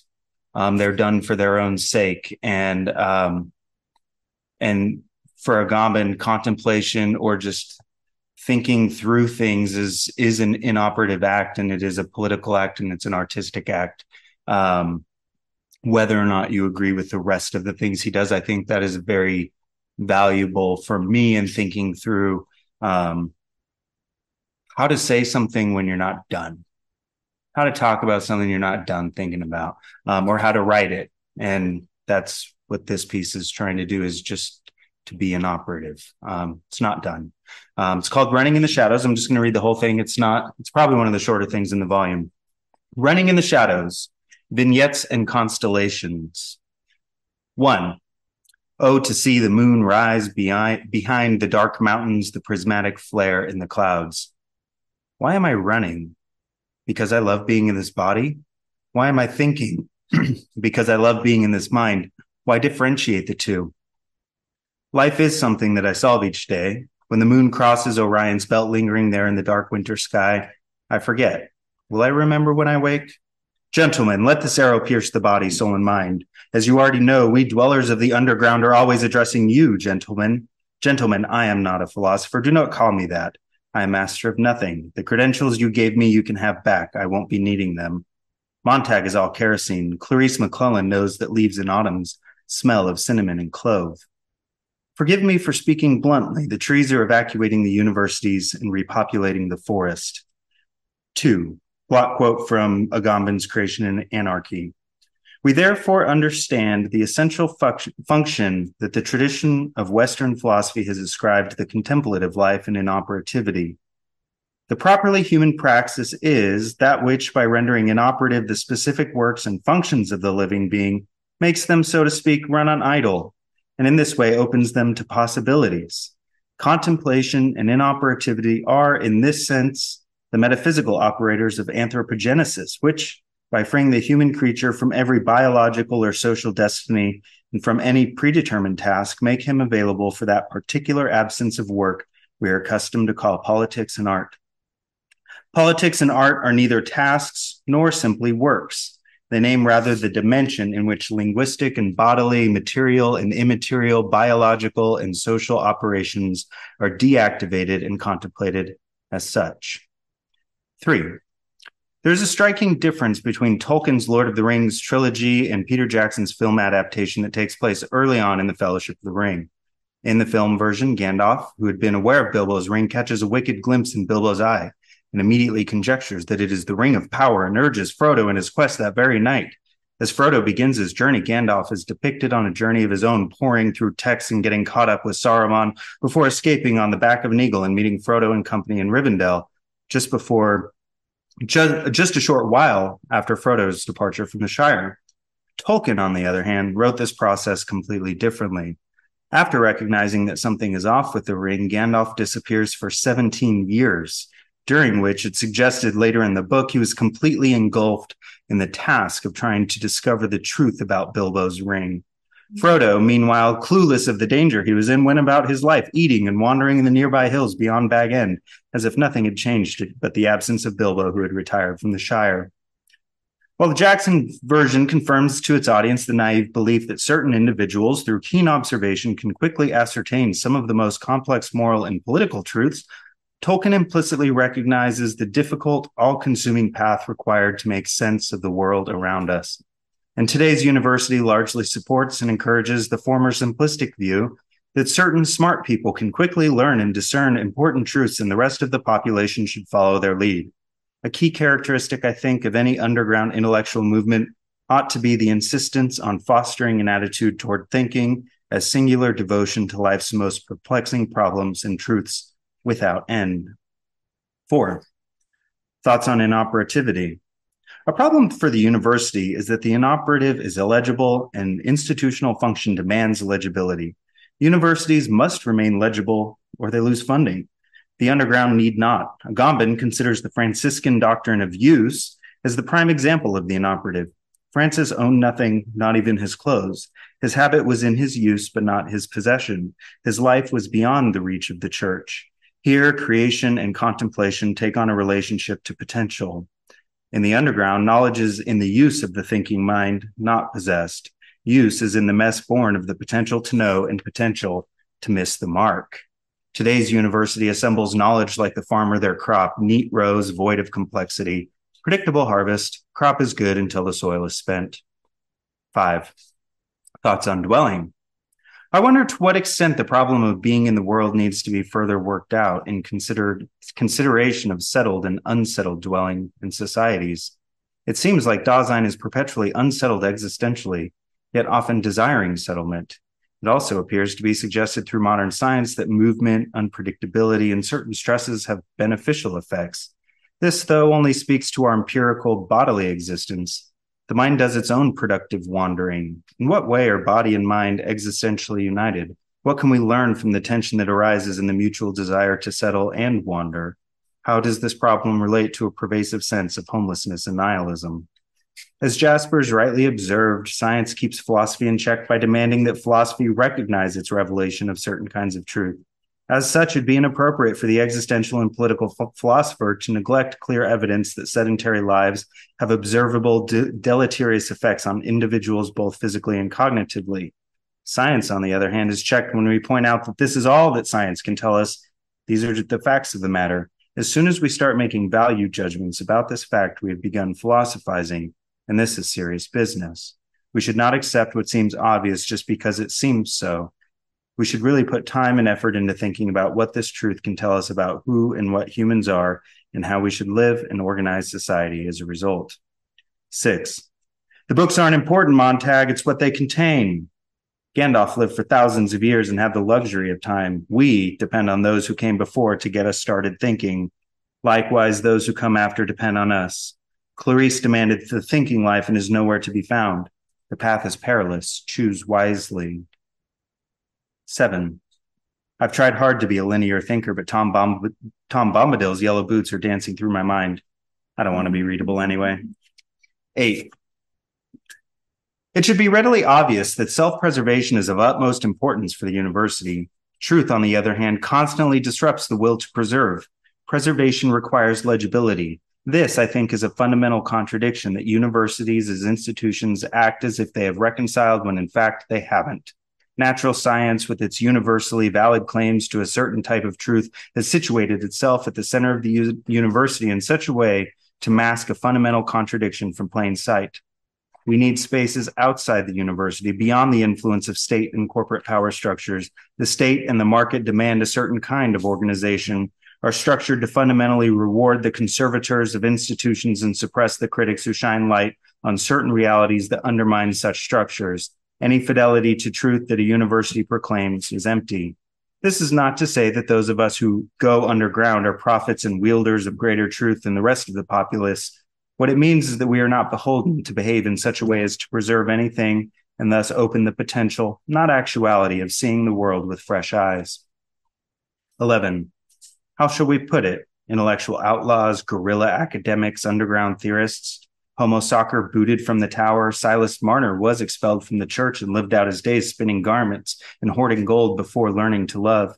The yarn we weave is thought, and we have come to the conclusion that our thread is not enough we can't weave alone. Like Marner, who could, could only love after every penny was stolen in the night, in order to think freely, we must go beyond possession and acquisitiveness, the hoarding of knowledge at the center of the university practice, and recognize ourselves as those, as those who use truth, knowledge, and wisdom to live, but possess none of it. It is a gift freely given and freely shared. 10. These vignettes, full of grandiosity and presumption, speak using the royal we Obviously, I speak for no one but myself and do not attempt to swim in the thoughts of others. Who then is this we who speaks? Well, don't overthink these perfumes. I contain multitudes. 11. At any moment, What makes the whole person is unattainable. The whole life is only experienced right now through the contemplation of past and future, but never by experience. The whole truth is always limited to present understandings and vantage point. The world to which our being is inextricably linked is always beyond us. If scholarship is to treat the whole man, it must be conducted in a way and setting in which these limitations are not experienced as limitations. Truth seeking is never finished. And this is the problem with any system of education and research which is structured with definitive beginnings and ends. Research of the kind most valuable to, to humanity is inoperative. We need universities, but they cannot be all. We also need spaces and communities where people form any walk, people from any walk of life can come together as whole people in search of the illusory truths of life, who believe that the liberal arts were named that precisely because they strive for liberation personal and social. Those who want to form their life around this principle need space and community in which to do so. Universities are indeed that space for some, and this is to the good, but they, by virtue of their social role and ties to the state, cannot be that for all or even most. 12. The trade off for every new development in information technology, which makes individuals and communities more legible, is increased vulnerability to abusive states Simplification makes legible. Philosophy and theory ought to resist simplification and make possible the maintenance of complexity. 13. Them teachers be feeding us mush grown in dead soil, but we got us a whiff of cinnamon in the forest. Mm-hmm. 14. Montag is on the run. He has burned his house, his things, his books, his fellows. He has traded his clothes for those of another man. He is jumping in the river. He is leaving nothing behind, not even his scent. What awaits a man like this? Death, life, resurrection? How could he know? He is in orbit under a night sky full of potential. 15. James C. Scott in The Art of Not Being Governed showcases how, throughout history, a not insignificant number of people, people groups around the world, in response to the terror inflicted by settled agrarian states and kingdoms, banded together and turned to the hills where they were able to maintain autonomy over the last 100 to 150 years, this has all but ceased due to advances in technology and infrastructure that are able to reach areas that were previously inaccessible without strenuous effort. As a movement, it may be tempting for some to idealize the anarchic rejection of the state through the formation of mountain dwelling bands. But first, that's not possible today, and we have to work within a framework of the world we were thrown into. Second, considering the structure of the world as it is today, even if one could make a space beyond the watchful eye of the state, is this desirable? Is this the lesson to take from the past? Maybe today's outlaws ought to remain dwellers in a world of mega, mega cities connected to everything by highways, physical and virtual. Maybe the lesson buried in all of Scott's work is the need to find a way to preserve intellectual autonomy in a highly curricularized, data driven, legible world. 16 from Agamben highest poverty. Certainly, thanks to the doctrine of use, the Franciscan life could be affirmed unreservedly as that existence which is situated outside the law, which must abdicate, abdicate the law in order to exist. And this is certainly the legacy that modernity has shown itself to be incapable of facing, and that our time does not seem to be at all in a position to think. But what is a life outside the law if it is defined as that form of life which makes use of things without ever appropriating them? And what is use if one ceases to define it solely negatively with respect to ownership? 17. In the final pages of Ray Bradbury's classic Fahrenheit 451, Guy Montag, who's on the run after turning against his occupation as a professional book burner and instead stealing away books here and there, finds himself joining a group of wandering ex professors and intellectuals who no longer have a place in society. After the leader, Granger explains that these wanderers do not possess any books, as that would be a safety risk, but instead have developed a method, method for perfect recall, and each member holds their own set of thinkers and writers in their mind. Granger lets Montag in on the most important truth, the bond that holds them together. 18. We do not reject the university outright. We simply do not belong to it. It is not our master. We seek to be pupils only of truth. 19. In the face of annihilation, we are everywhere, and not one of us is important.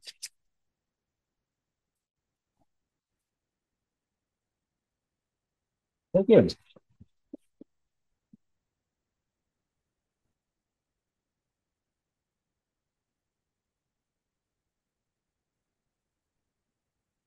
We lost most of the people, obviously, at this point because not everybody just has a entire free Saturday, and that would be, I mean, that would be a lot of free time, you know. But people don't have that much free time, and so, uh, but there are a handful of people who've actually been able to stay this whole time and uh, I want to give people an opportunity to at least just say a thing. You can ask a question. You can say a thing that's on your mind. You can be like, you can even take the microphone and be like, fuck you, Dave. I don't care. I just want to give you your opportunity to say something. And so Anne's got the microphone. Um, I'm going to see if I can. How do I work this? Okay, here we go. I'm going to make the uh, local. I'm going to make the rooms show so everyone can see you all. Some of you are off camera, but maybe if you take the microphone, just make sure you're in camera for that laptop over there. Um, Sean, Josh, Marilyn, anyone else who's here in the Zoom call, you can also put your hand up if you want to say something and close. But yeah, we just want to give everyone else a moment to say something. So.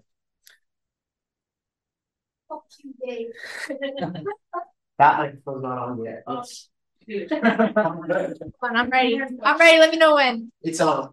Fuck you, Dave. Just kidding. Really? Oh, she can. Anne can definitely get, get away with that. Uh. Well, come on. We don't have all day. Come on. Who wants to say something? I just did. Well, I guess no one asked you if no one. Yeah. Nobody wants to. You don't have to. Everyone's happy. Let's close this thing out. Going twice. Yeah. And what's your name, man? I'm. My name is Hunter. Um. Welcome. Yeah. Uh, so obviously I'm like new to all of this. Um, I'm 18. Um, and finding this was super, super interesting. I follow Zizek's work and a lot of others and want to learn more about Heidegger, Being and Time, all of that.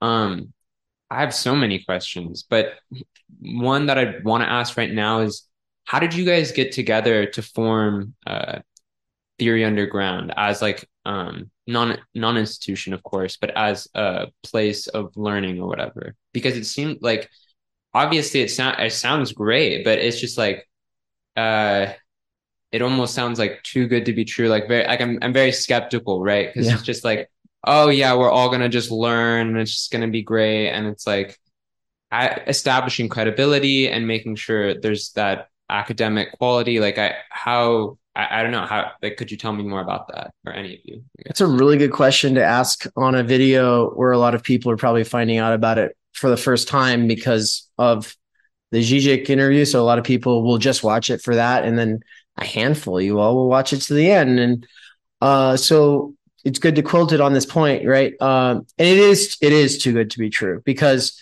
it is a failure in the making. And so Theory Underground is meant to fail fast, but that's education and that's learning itself, right? Is discovering limitations by running into them. Um, and so some previous failures or experiments that I've been involved in were with various clubs on and off campus uh, at North Idaho College and then at Boise State University, uh, as well as things that I did with Elton's Dead Parrot Philosophical Society. Bryan and I did Victory Farm Center for the Humanities for about a year and a half. Um, and before that, I had other things that I did. The I, clubs that were kind of on and off campus and mixing intellectual things with like slacklining and hiking and stuff like equilibrium or like new civilization project when we the, the one i used to bring uh, Richard Wolff and other people to te- to boise state. Um, all of these experiments and organizing i think just it just has a lot to do with my drive in a very like uh Zizekian sense. It's like i desire to be an intellectual but i also have to organize. And the organizing usually hijacks the intellectual work gets in the way of it even and i'm not even very good at it. And so that's part of the problem. In these previous organizations that i've been involved in um you know maybe sometimes i was like a vice president or a president or something but there's usually like a board or there's like a central committee or there's like whatever there's officers in the club. And um what I was finding was that I have like bursts of energy and I'll get I can get a lot done. But if I have to like wait on a lot of other people to also let them like do stuff or like we have to agree on things, you know what I mean? Like decentralization and and actually all working together as a team. Um by the time we actually get to making it happen, I've already lost the the initial impulse. I'm already over it. I, I wanted to do that three months ago. Now I'm fucking over it, man. Right. And that is a very much like a, a me problem. And so I knew that I needed something that allows me to harness my bursts of energy into something that doesn't just fizzle out or go away. And so that's the idea of like the self-contained platform that is just my own baby. Like Theory Underground is a platform with courses on it. Uh, there can be other instructors involved, but you know, I get I basically invite them to do a course with me or to teach a course, and once it's up after the fact, it's still available on demand. That part is very important to me. I talk about it in the introduction to underground theory. I say that I've been keeping an eye on leavers in, from academia, people who are professors who decide to go online and teach instead to the uh, maybe on YouTube or I use the example of Thaddeus Russell with his Renegade University podcast or Justin Murphy with his Other Life podcast and the newsletter that he does for that. And I kind of say, you know, at first I was really like watching them being like, oh, this is new. But then as I was watching it, I was like, well, they are doing some educational stuff, but they lack that thing that I was also having a problem with, which is that, well, once they burn out on it or once the course is over, then it just goes away. And then they're not reminded of it. They don't have to return on it to it. They don't dwell on it. And so part of the idea with Theory Underground is to make it so that any course that we do is then available after the fact on demand for people. Let's just say someone who's really getting into the stuff who comes later is able to binge all those courses for, and that wouldn't, that's not currently possible with a lot of these other um, alternative experiments. Um, and if it is possible, or for instance, the New Center for Research and Practice, I'm a friend of the center and I love it. Um, I think it's really important work that they do but a lot of it's discussion based. And so a video on demand is not really worth much if you're not in the discussion. And so if you go and you're watching a whole course on, say, Deleuze's difference and repetition, Mikey and I did that course with Levi Bryant. It was a great course. We got a lot out of it. But if you go back and watch it, it's mostly like seminar style discussion group. Theory Underground aims to be a lecture course site. And we also have a social media aspect, right? So the uh, the app is buggy as hell. I don't think it's even working for Nance and I, but it's working for Holly for some reason. A lot of people aren't even getting the notifications that go out. But the idea is to inspire. So so the reason it's it's destined to failure is because my hands are so wrapped up in every single little part of it that once I become a father uh, or or get a life in some other capacity, it's it's good luck. Good luck keeping it going. And, and, and me to, to even train up the people to be able to run it and then make it an institution that could actually run without me doing everything um, would require so much time that it's like, I don't even know if it's possible. But my goal is not an institution that will outlast me, but an idea that will outlast me because I want to inspire educators everywhere to be able to turn their research programs that they need for their own sake into something that's useful for other people and to be able to see that there might be a world wherein they don't rely on the institutions. And that's not to say the institutions need to go away, but I think the institutions would probably um, cut a lot of the bullshit if they had to compete against people like me. If the if the institutions actually got to a point where learning webs between singular island self-contained educators with their own projects if the learning web network became so fucking rich and exciting and people were learning so much the university is going to be like uh how is it that we're spending such a so much of everybody's money and getting them what in return right? A really expensive diploma that is what so you can get a job because the neoliberalization of the university as anne talks about in her underground theory piece has turned it into just a really expensive thing you do for a job. which has nothing to do with the idea of inoperativity, which is Bryan's idea, right? Or it's Agamben's, but he's drawing upon that. Really, skole, the root, the Greek root of school, is about leisure time that doesn't have to do anything, um, but is just pursuing the fields of consciousness and or the fields of knowledge opened up to consciousness um, by human collaboration and inquiry for their own sake, because it's liberating. These things are liberating in and of themselves. And so, um, yeah, it's great if kids of the elite can pad out their CV with some courses or hanging out with some professors, maybe cultivate their minds a little bit before they go off and join the institutions and and focus on their their uh, careers. Like I've got nothing against that, but there's got to be a place for people who just want to do it for its own sake, who don't want to have to uh, get caught up in the 15 to 20 year precarity loop of chasing uh, tenure which is increasingly less likely because the neoliberalization means you hire three adjuncts instead of one full-time professor. And those adjuncts have no protections. If they say anything that gets them in trouble, they're gone forever. Um, and so everyone's walking on eggshells. And people are like, oh, well, that's just Twitter, or oh, that's just the internet, that's just activists or whatever today. No, the people who are the most afraid of this climate of fear and silencing are the ones who don't even have social media. And in my experience, the professors who don't have social media, the reason they don't have it is because it is actually like this specter that haunts them every waking day, right? Like they are not terrified of some cosmic justice that's coming to get them. No, they're terrified of the fact that there's constantly moving goalposts in the discourse. And that if they're not hip on the, keeping up with the Joneses of what you're supposed to say and not say, then it could come back to bite them in the ass. And that has created a complete breakdown in um, dialectics, in discourse, in inquiry. Um, and so people are more afraid to um, speak than ever before. And I call that a genocide of voice in my piece in Underground Theory. And so, you know, it the university is too good to be true. And and it, and it's and it is also a failure. Um, and the idea of the university as like this thing that we all esteem, which is a community of truth seekers coming at the fields of knowledge from different perspectives and then trying to bring their specialization back to some conception of the whole through dialogue with one another. That idea of the university is itself impossible, but we need impossible ideas to try to guide our efforts. And the goal of Theory Underground is to be a new impossible ideal.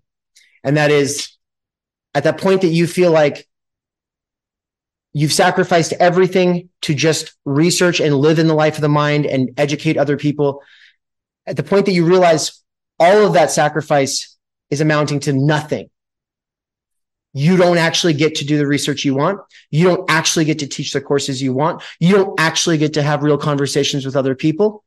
And the students there have their earbuds in and are bullshitting their way through your course because ultimately they're more worried about the job and getting laid and drinking, which is great. But you know what I mean? At that point that you realize all of your sacrifice is amounting to nothing, more and more people leave the institutions.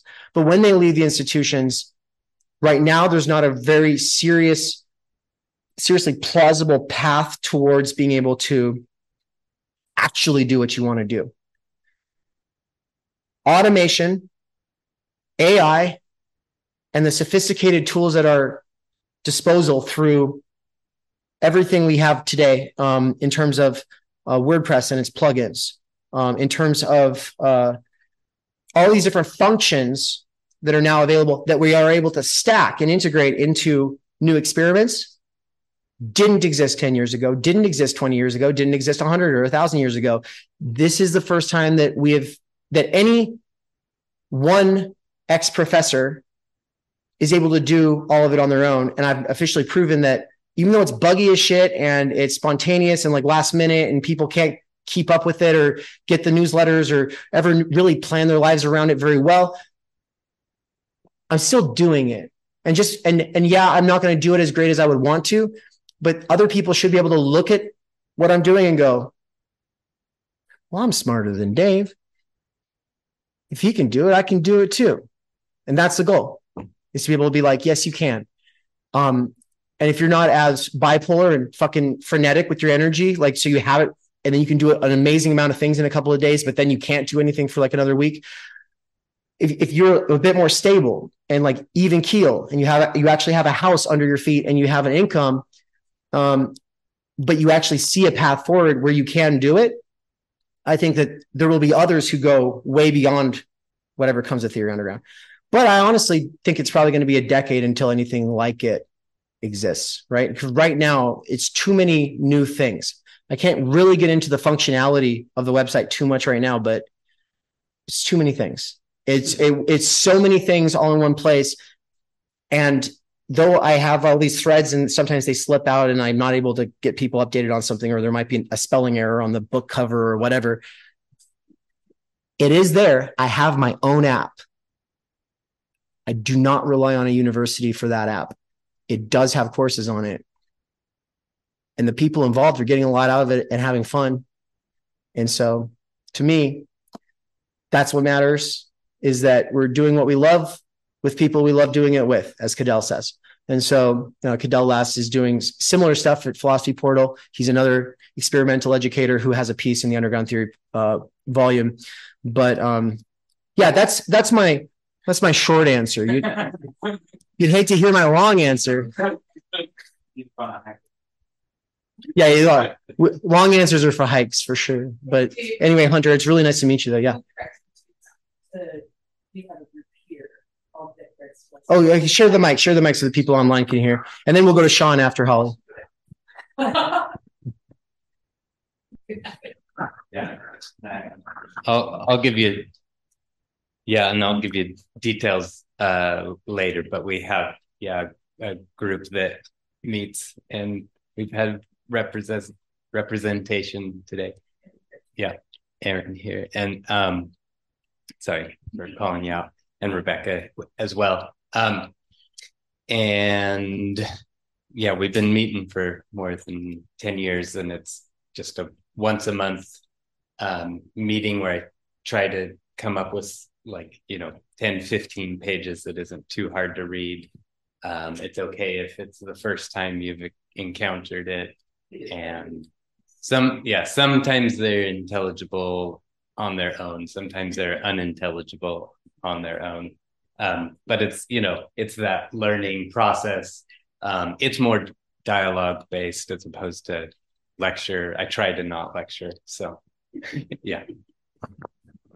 Yes, my biggest critique of Elton is his refusal to lecture, but it's also his strength. Is his he what he does is he he sets up the the space. He he kind of gives everybody the quick summary on the piece, assuming that they didn't read it because they don't have the time energy, which is always a good assumption, and then you see where the conversation goes. And those kind of conversations are very important. Also, you'll want to talk to Bryan. He also does a lot of just reading group stuff that is like right now they're all reading Moby Dick, you know? Um, and so, yeah, uh, we'll come back here in a second to the IRL side. But Sean, uh, you've been so patiently waiting. I do want to give you your opportunity here. So um, let's make sure you come through on the speaker here. Yeah, can you hear me? Yes, sir and my internet connections just got really weird. So uh, hopefully you can hear me. But uh, but yeah, uh, yeah. I just wanted to say to like uh, add to what Dave was saying. Like what I find valuable about uh, Theory Underground is just that uh, like I think we live in a world in which we really um, are taught to think that if it's outside of the major institutions, it's not legitimate. Um, which I think is like just like the death of the mind in a lot of ways like like uh I know I felt this really strongly. I managed to go to a couple years of uh, university, and uh, I uh, don't do what I did for sure. Like, is talk about inherent transgression. Don't write essays arguing that the prompt that your professor gave you is not legitimate. um, you want to talk about inherent transgression? Uh, yeah, don't sabotage yourself is what I would say. But like, uh, yeah, like, but that said, like, what was motivating me to do that was just like this, just rage that like we are not. I'm, I can tell like we are not here to talk about truth. Like that is just painfully obvious. Like it, and so like if I could go back in time, what I would do is just like you know, sort of bracket that to the side and like still get like good grades at college, you know. We're gonna put that away for a minute. I'm gonna keep that in mind, but like, you know, um, but like uh instead I like just had to externalize it like immediately. And uh and uh but anyway, like I just think that like it's uh it's a huge problem that we live in that world that like that everything has to be captured by the institution. Like uh, uh, Derek Varn, if you guys know who that is, like some of you I know do, is that uh, he says that like uh, this is just an example. Like the the MFA, Masters of Fine Arts, is literally created to to break up radical communities and take artists out of it and institutionalize them. Like that's literally like the explicit stated purpose of like why that exists. This is according to him. Um, so I don't have the like I can't cite that and like prove it right now, but like this is what he says, and he's he's a really smart dude. Um, and usually he backs up everything he fucking everything he says. So like uh but if you want to look into that, maybe it's wrong, maybe it's not, I don't know. But like uh but yeah, anyway, like we live in a world that's just like one example of like the millions of ways in which everything is just increasingly captured by the institutions and we really it's i think it's really common uh common sense to think that like if you didn't do it inside of a capitalist institution, a corporation, or inside of like some other kind of bureaucratic institution, it doesn't matter. And I just think that like we need to do things for ourselves. And this is what i see happening in theory underground is like that's not what life's about is serving an institution of any kind. Life what life's about is like just doing what you want because you fucking want to do it and that's it. And that's all there is to it. Like at, at root we can we can talk so much it gets really like over intellectualized but at the root of it it, oversimplified like that's what it's about you know is like and and if we don't go back and seize that then i think like we're really giving up our souls in this in, in a way you know um to these institutions of, of many different kinds whether they're public or private. Uh so anyway yeah. Right. yeah just we're, we're not the appendage of an institution. You're not you know you're an end uh, in and of yourself you know so um workers everywhere are so that I just wanted to add. Thanks, Sean. Yeah. Every every every meaningful movement, every movement in politics, every movement in thought, it comes from a robust intellectual milieu that exists between a bunch of people in the world who are doing things that they don't see existing institutions addressing. And what you're talking about, just doing what you want at the end of the day, like and being able to pursue it obsessively and not stop just because oh the clock's oh time's up, time to think about the next thing, or oh oh I just have to keep teaching the same course six times a day for the, for ten years at a time. You know, no. The point of time energy is to a, a more thoroughly fleshed out conception of freedom and uh, being able to direct it for oneself is the definition of freedom. And not being able to do that is the definition of slavery going back 2,500 years. Being slavish was, there was two meanings to it. One was not having control over yourself. So you couldn't stop yourself from doing things that you found despicable or, or like, oh, I eat so much, I just can't stop. Or I gamble so much, I just can't stop. Okay, well, that's slavish. That's like, you don't have freedom because you aren't able to choose and to will what you actually want. And then the other definition of slavery was obviously the more classical one, which is uh, you don't get to choose what you do. You, someone else will choose what you do. And we like to pride ourselves for having emancipated the slaves in this country. Um, but as I talk about in time energy, what we really did was we universalized slavery for everybody right? It, it, goes beyond the fact that there is actually existing slaves still making our iPhones and, you know, video gaming consoles. It goes beyond that to the fact that whether you are rich or poor, you don't have time energy to do with it as you will. Instead, you have to fight to survive or thrive, but it requires constant fighting in ways and doing things that probably doesn't matter. And so, of course, like our entire educational experiences is usually like being told, oh, but you just have to find the thing that you're good at and then get paid for that. That would be the dream. And it's like, what about the dream of being something beyond what you're paid for, right? You can be a plumber, you can be a doctor, you can be a whatever, but that's not your main thing in life. And the things that you have over and above that aren't just hobbies that you do sometimes, but instead it's like, no, you speak five languages and play multiple instruments and travel the world and get to know people and maintain friendships. Like that is not a vision of humanity that we were being sold because it's not something that's easy to sell. And the thing is, is like time energy is not something that you can sell, right? Capitalism cannot commodify it. And all existing alternatives to capitalism also presupposed most people working most of the time. So what we need is a new idea of freedom. And that's basically it. I think we should close out because we're basically at time. Uh, our goal is to be finished here just about now. Um, and so we actually have to get out of this venue space uh, at a reasonable time. And that requires uh, packing things up. And so uh, for the people who are here, uh, you can all um, ask uh, Nance or myself if, if, if you can help and we'll, we'll, we'll but I think, yeah, we'll reconvene in Boise in a couple hours. And Hunter talked, or, or an eagle, sorry. And then uh, Hunter, I'd like to talk. To, uh, I, I have a gift for you um, that I'd like to share uh, after after this is done recording. Mikey, you just turned on your camera. You get the last word. What do you want to say?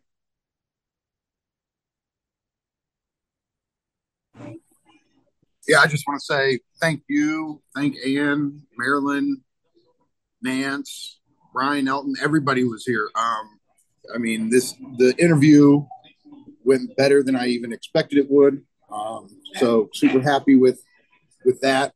Um, I love how he talked about the ethics of psychoanalysis. Getting him to talk about Land is, you know, that was pretty special. Um, I think that'll be quite a clip. Um, but yeah, it's just a great day. Um, proud of you. Can't believe that uh, Underground Theory is out. Time Energy's out. So just a great day. Yeah, man, and uh, we'll see you. We'll see you at the live yep. event in Kansas City at Prospero's bookstore on Sunday, the 10th of this month. Mikey will be presenting on wage labor and jouissance by the left knee Žižek. Will do. All right, everybody, take care. All right, later.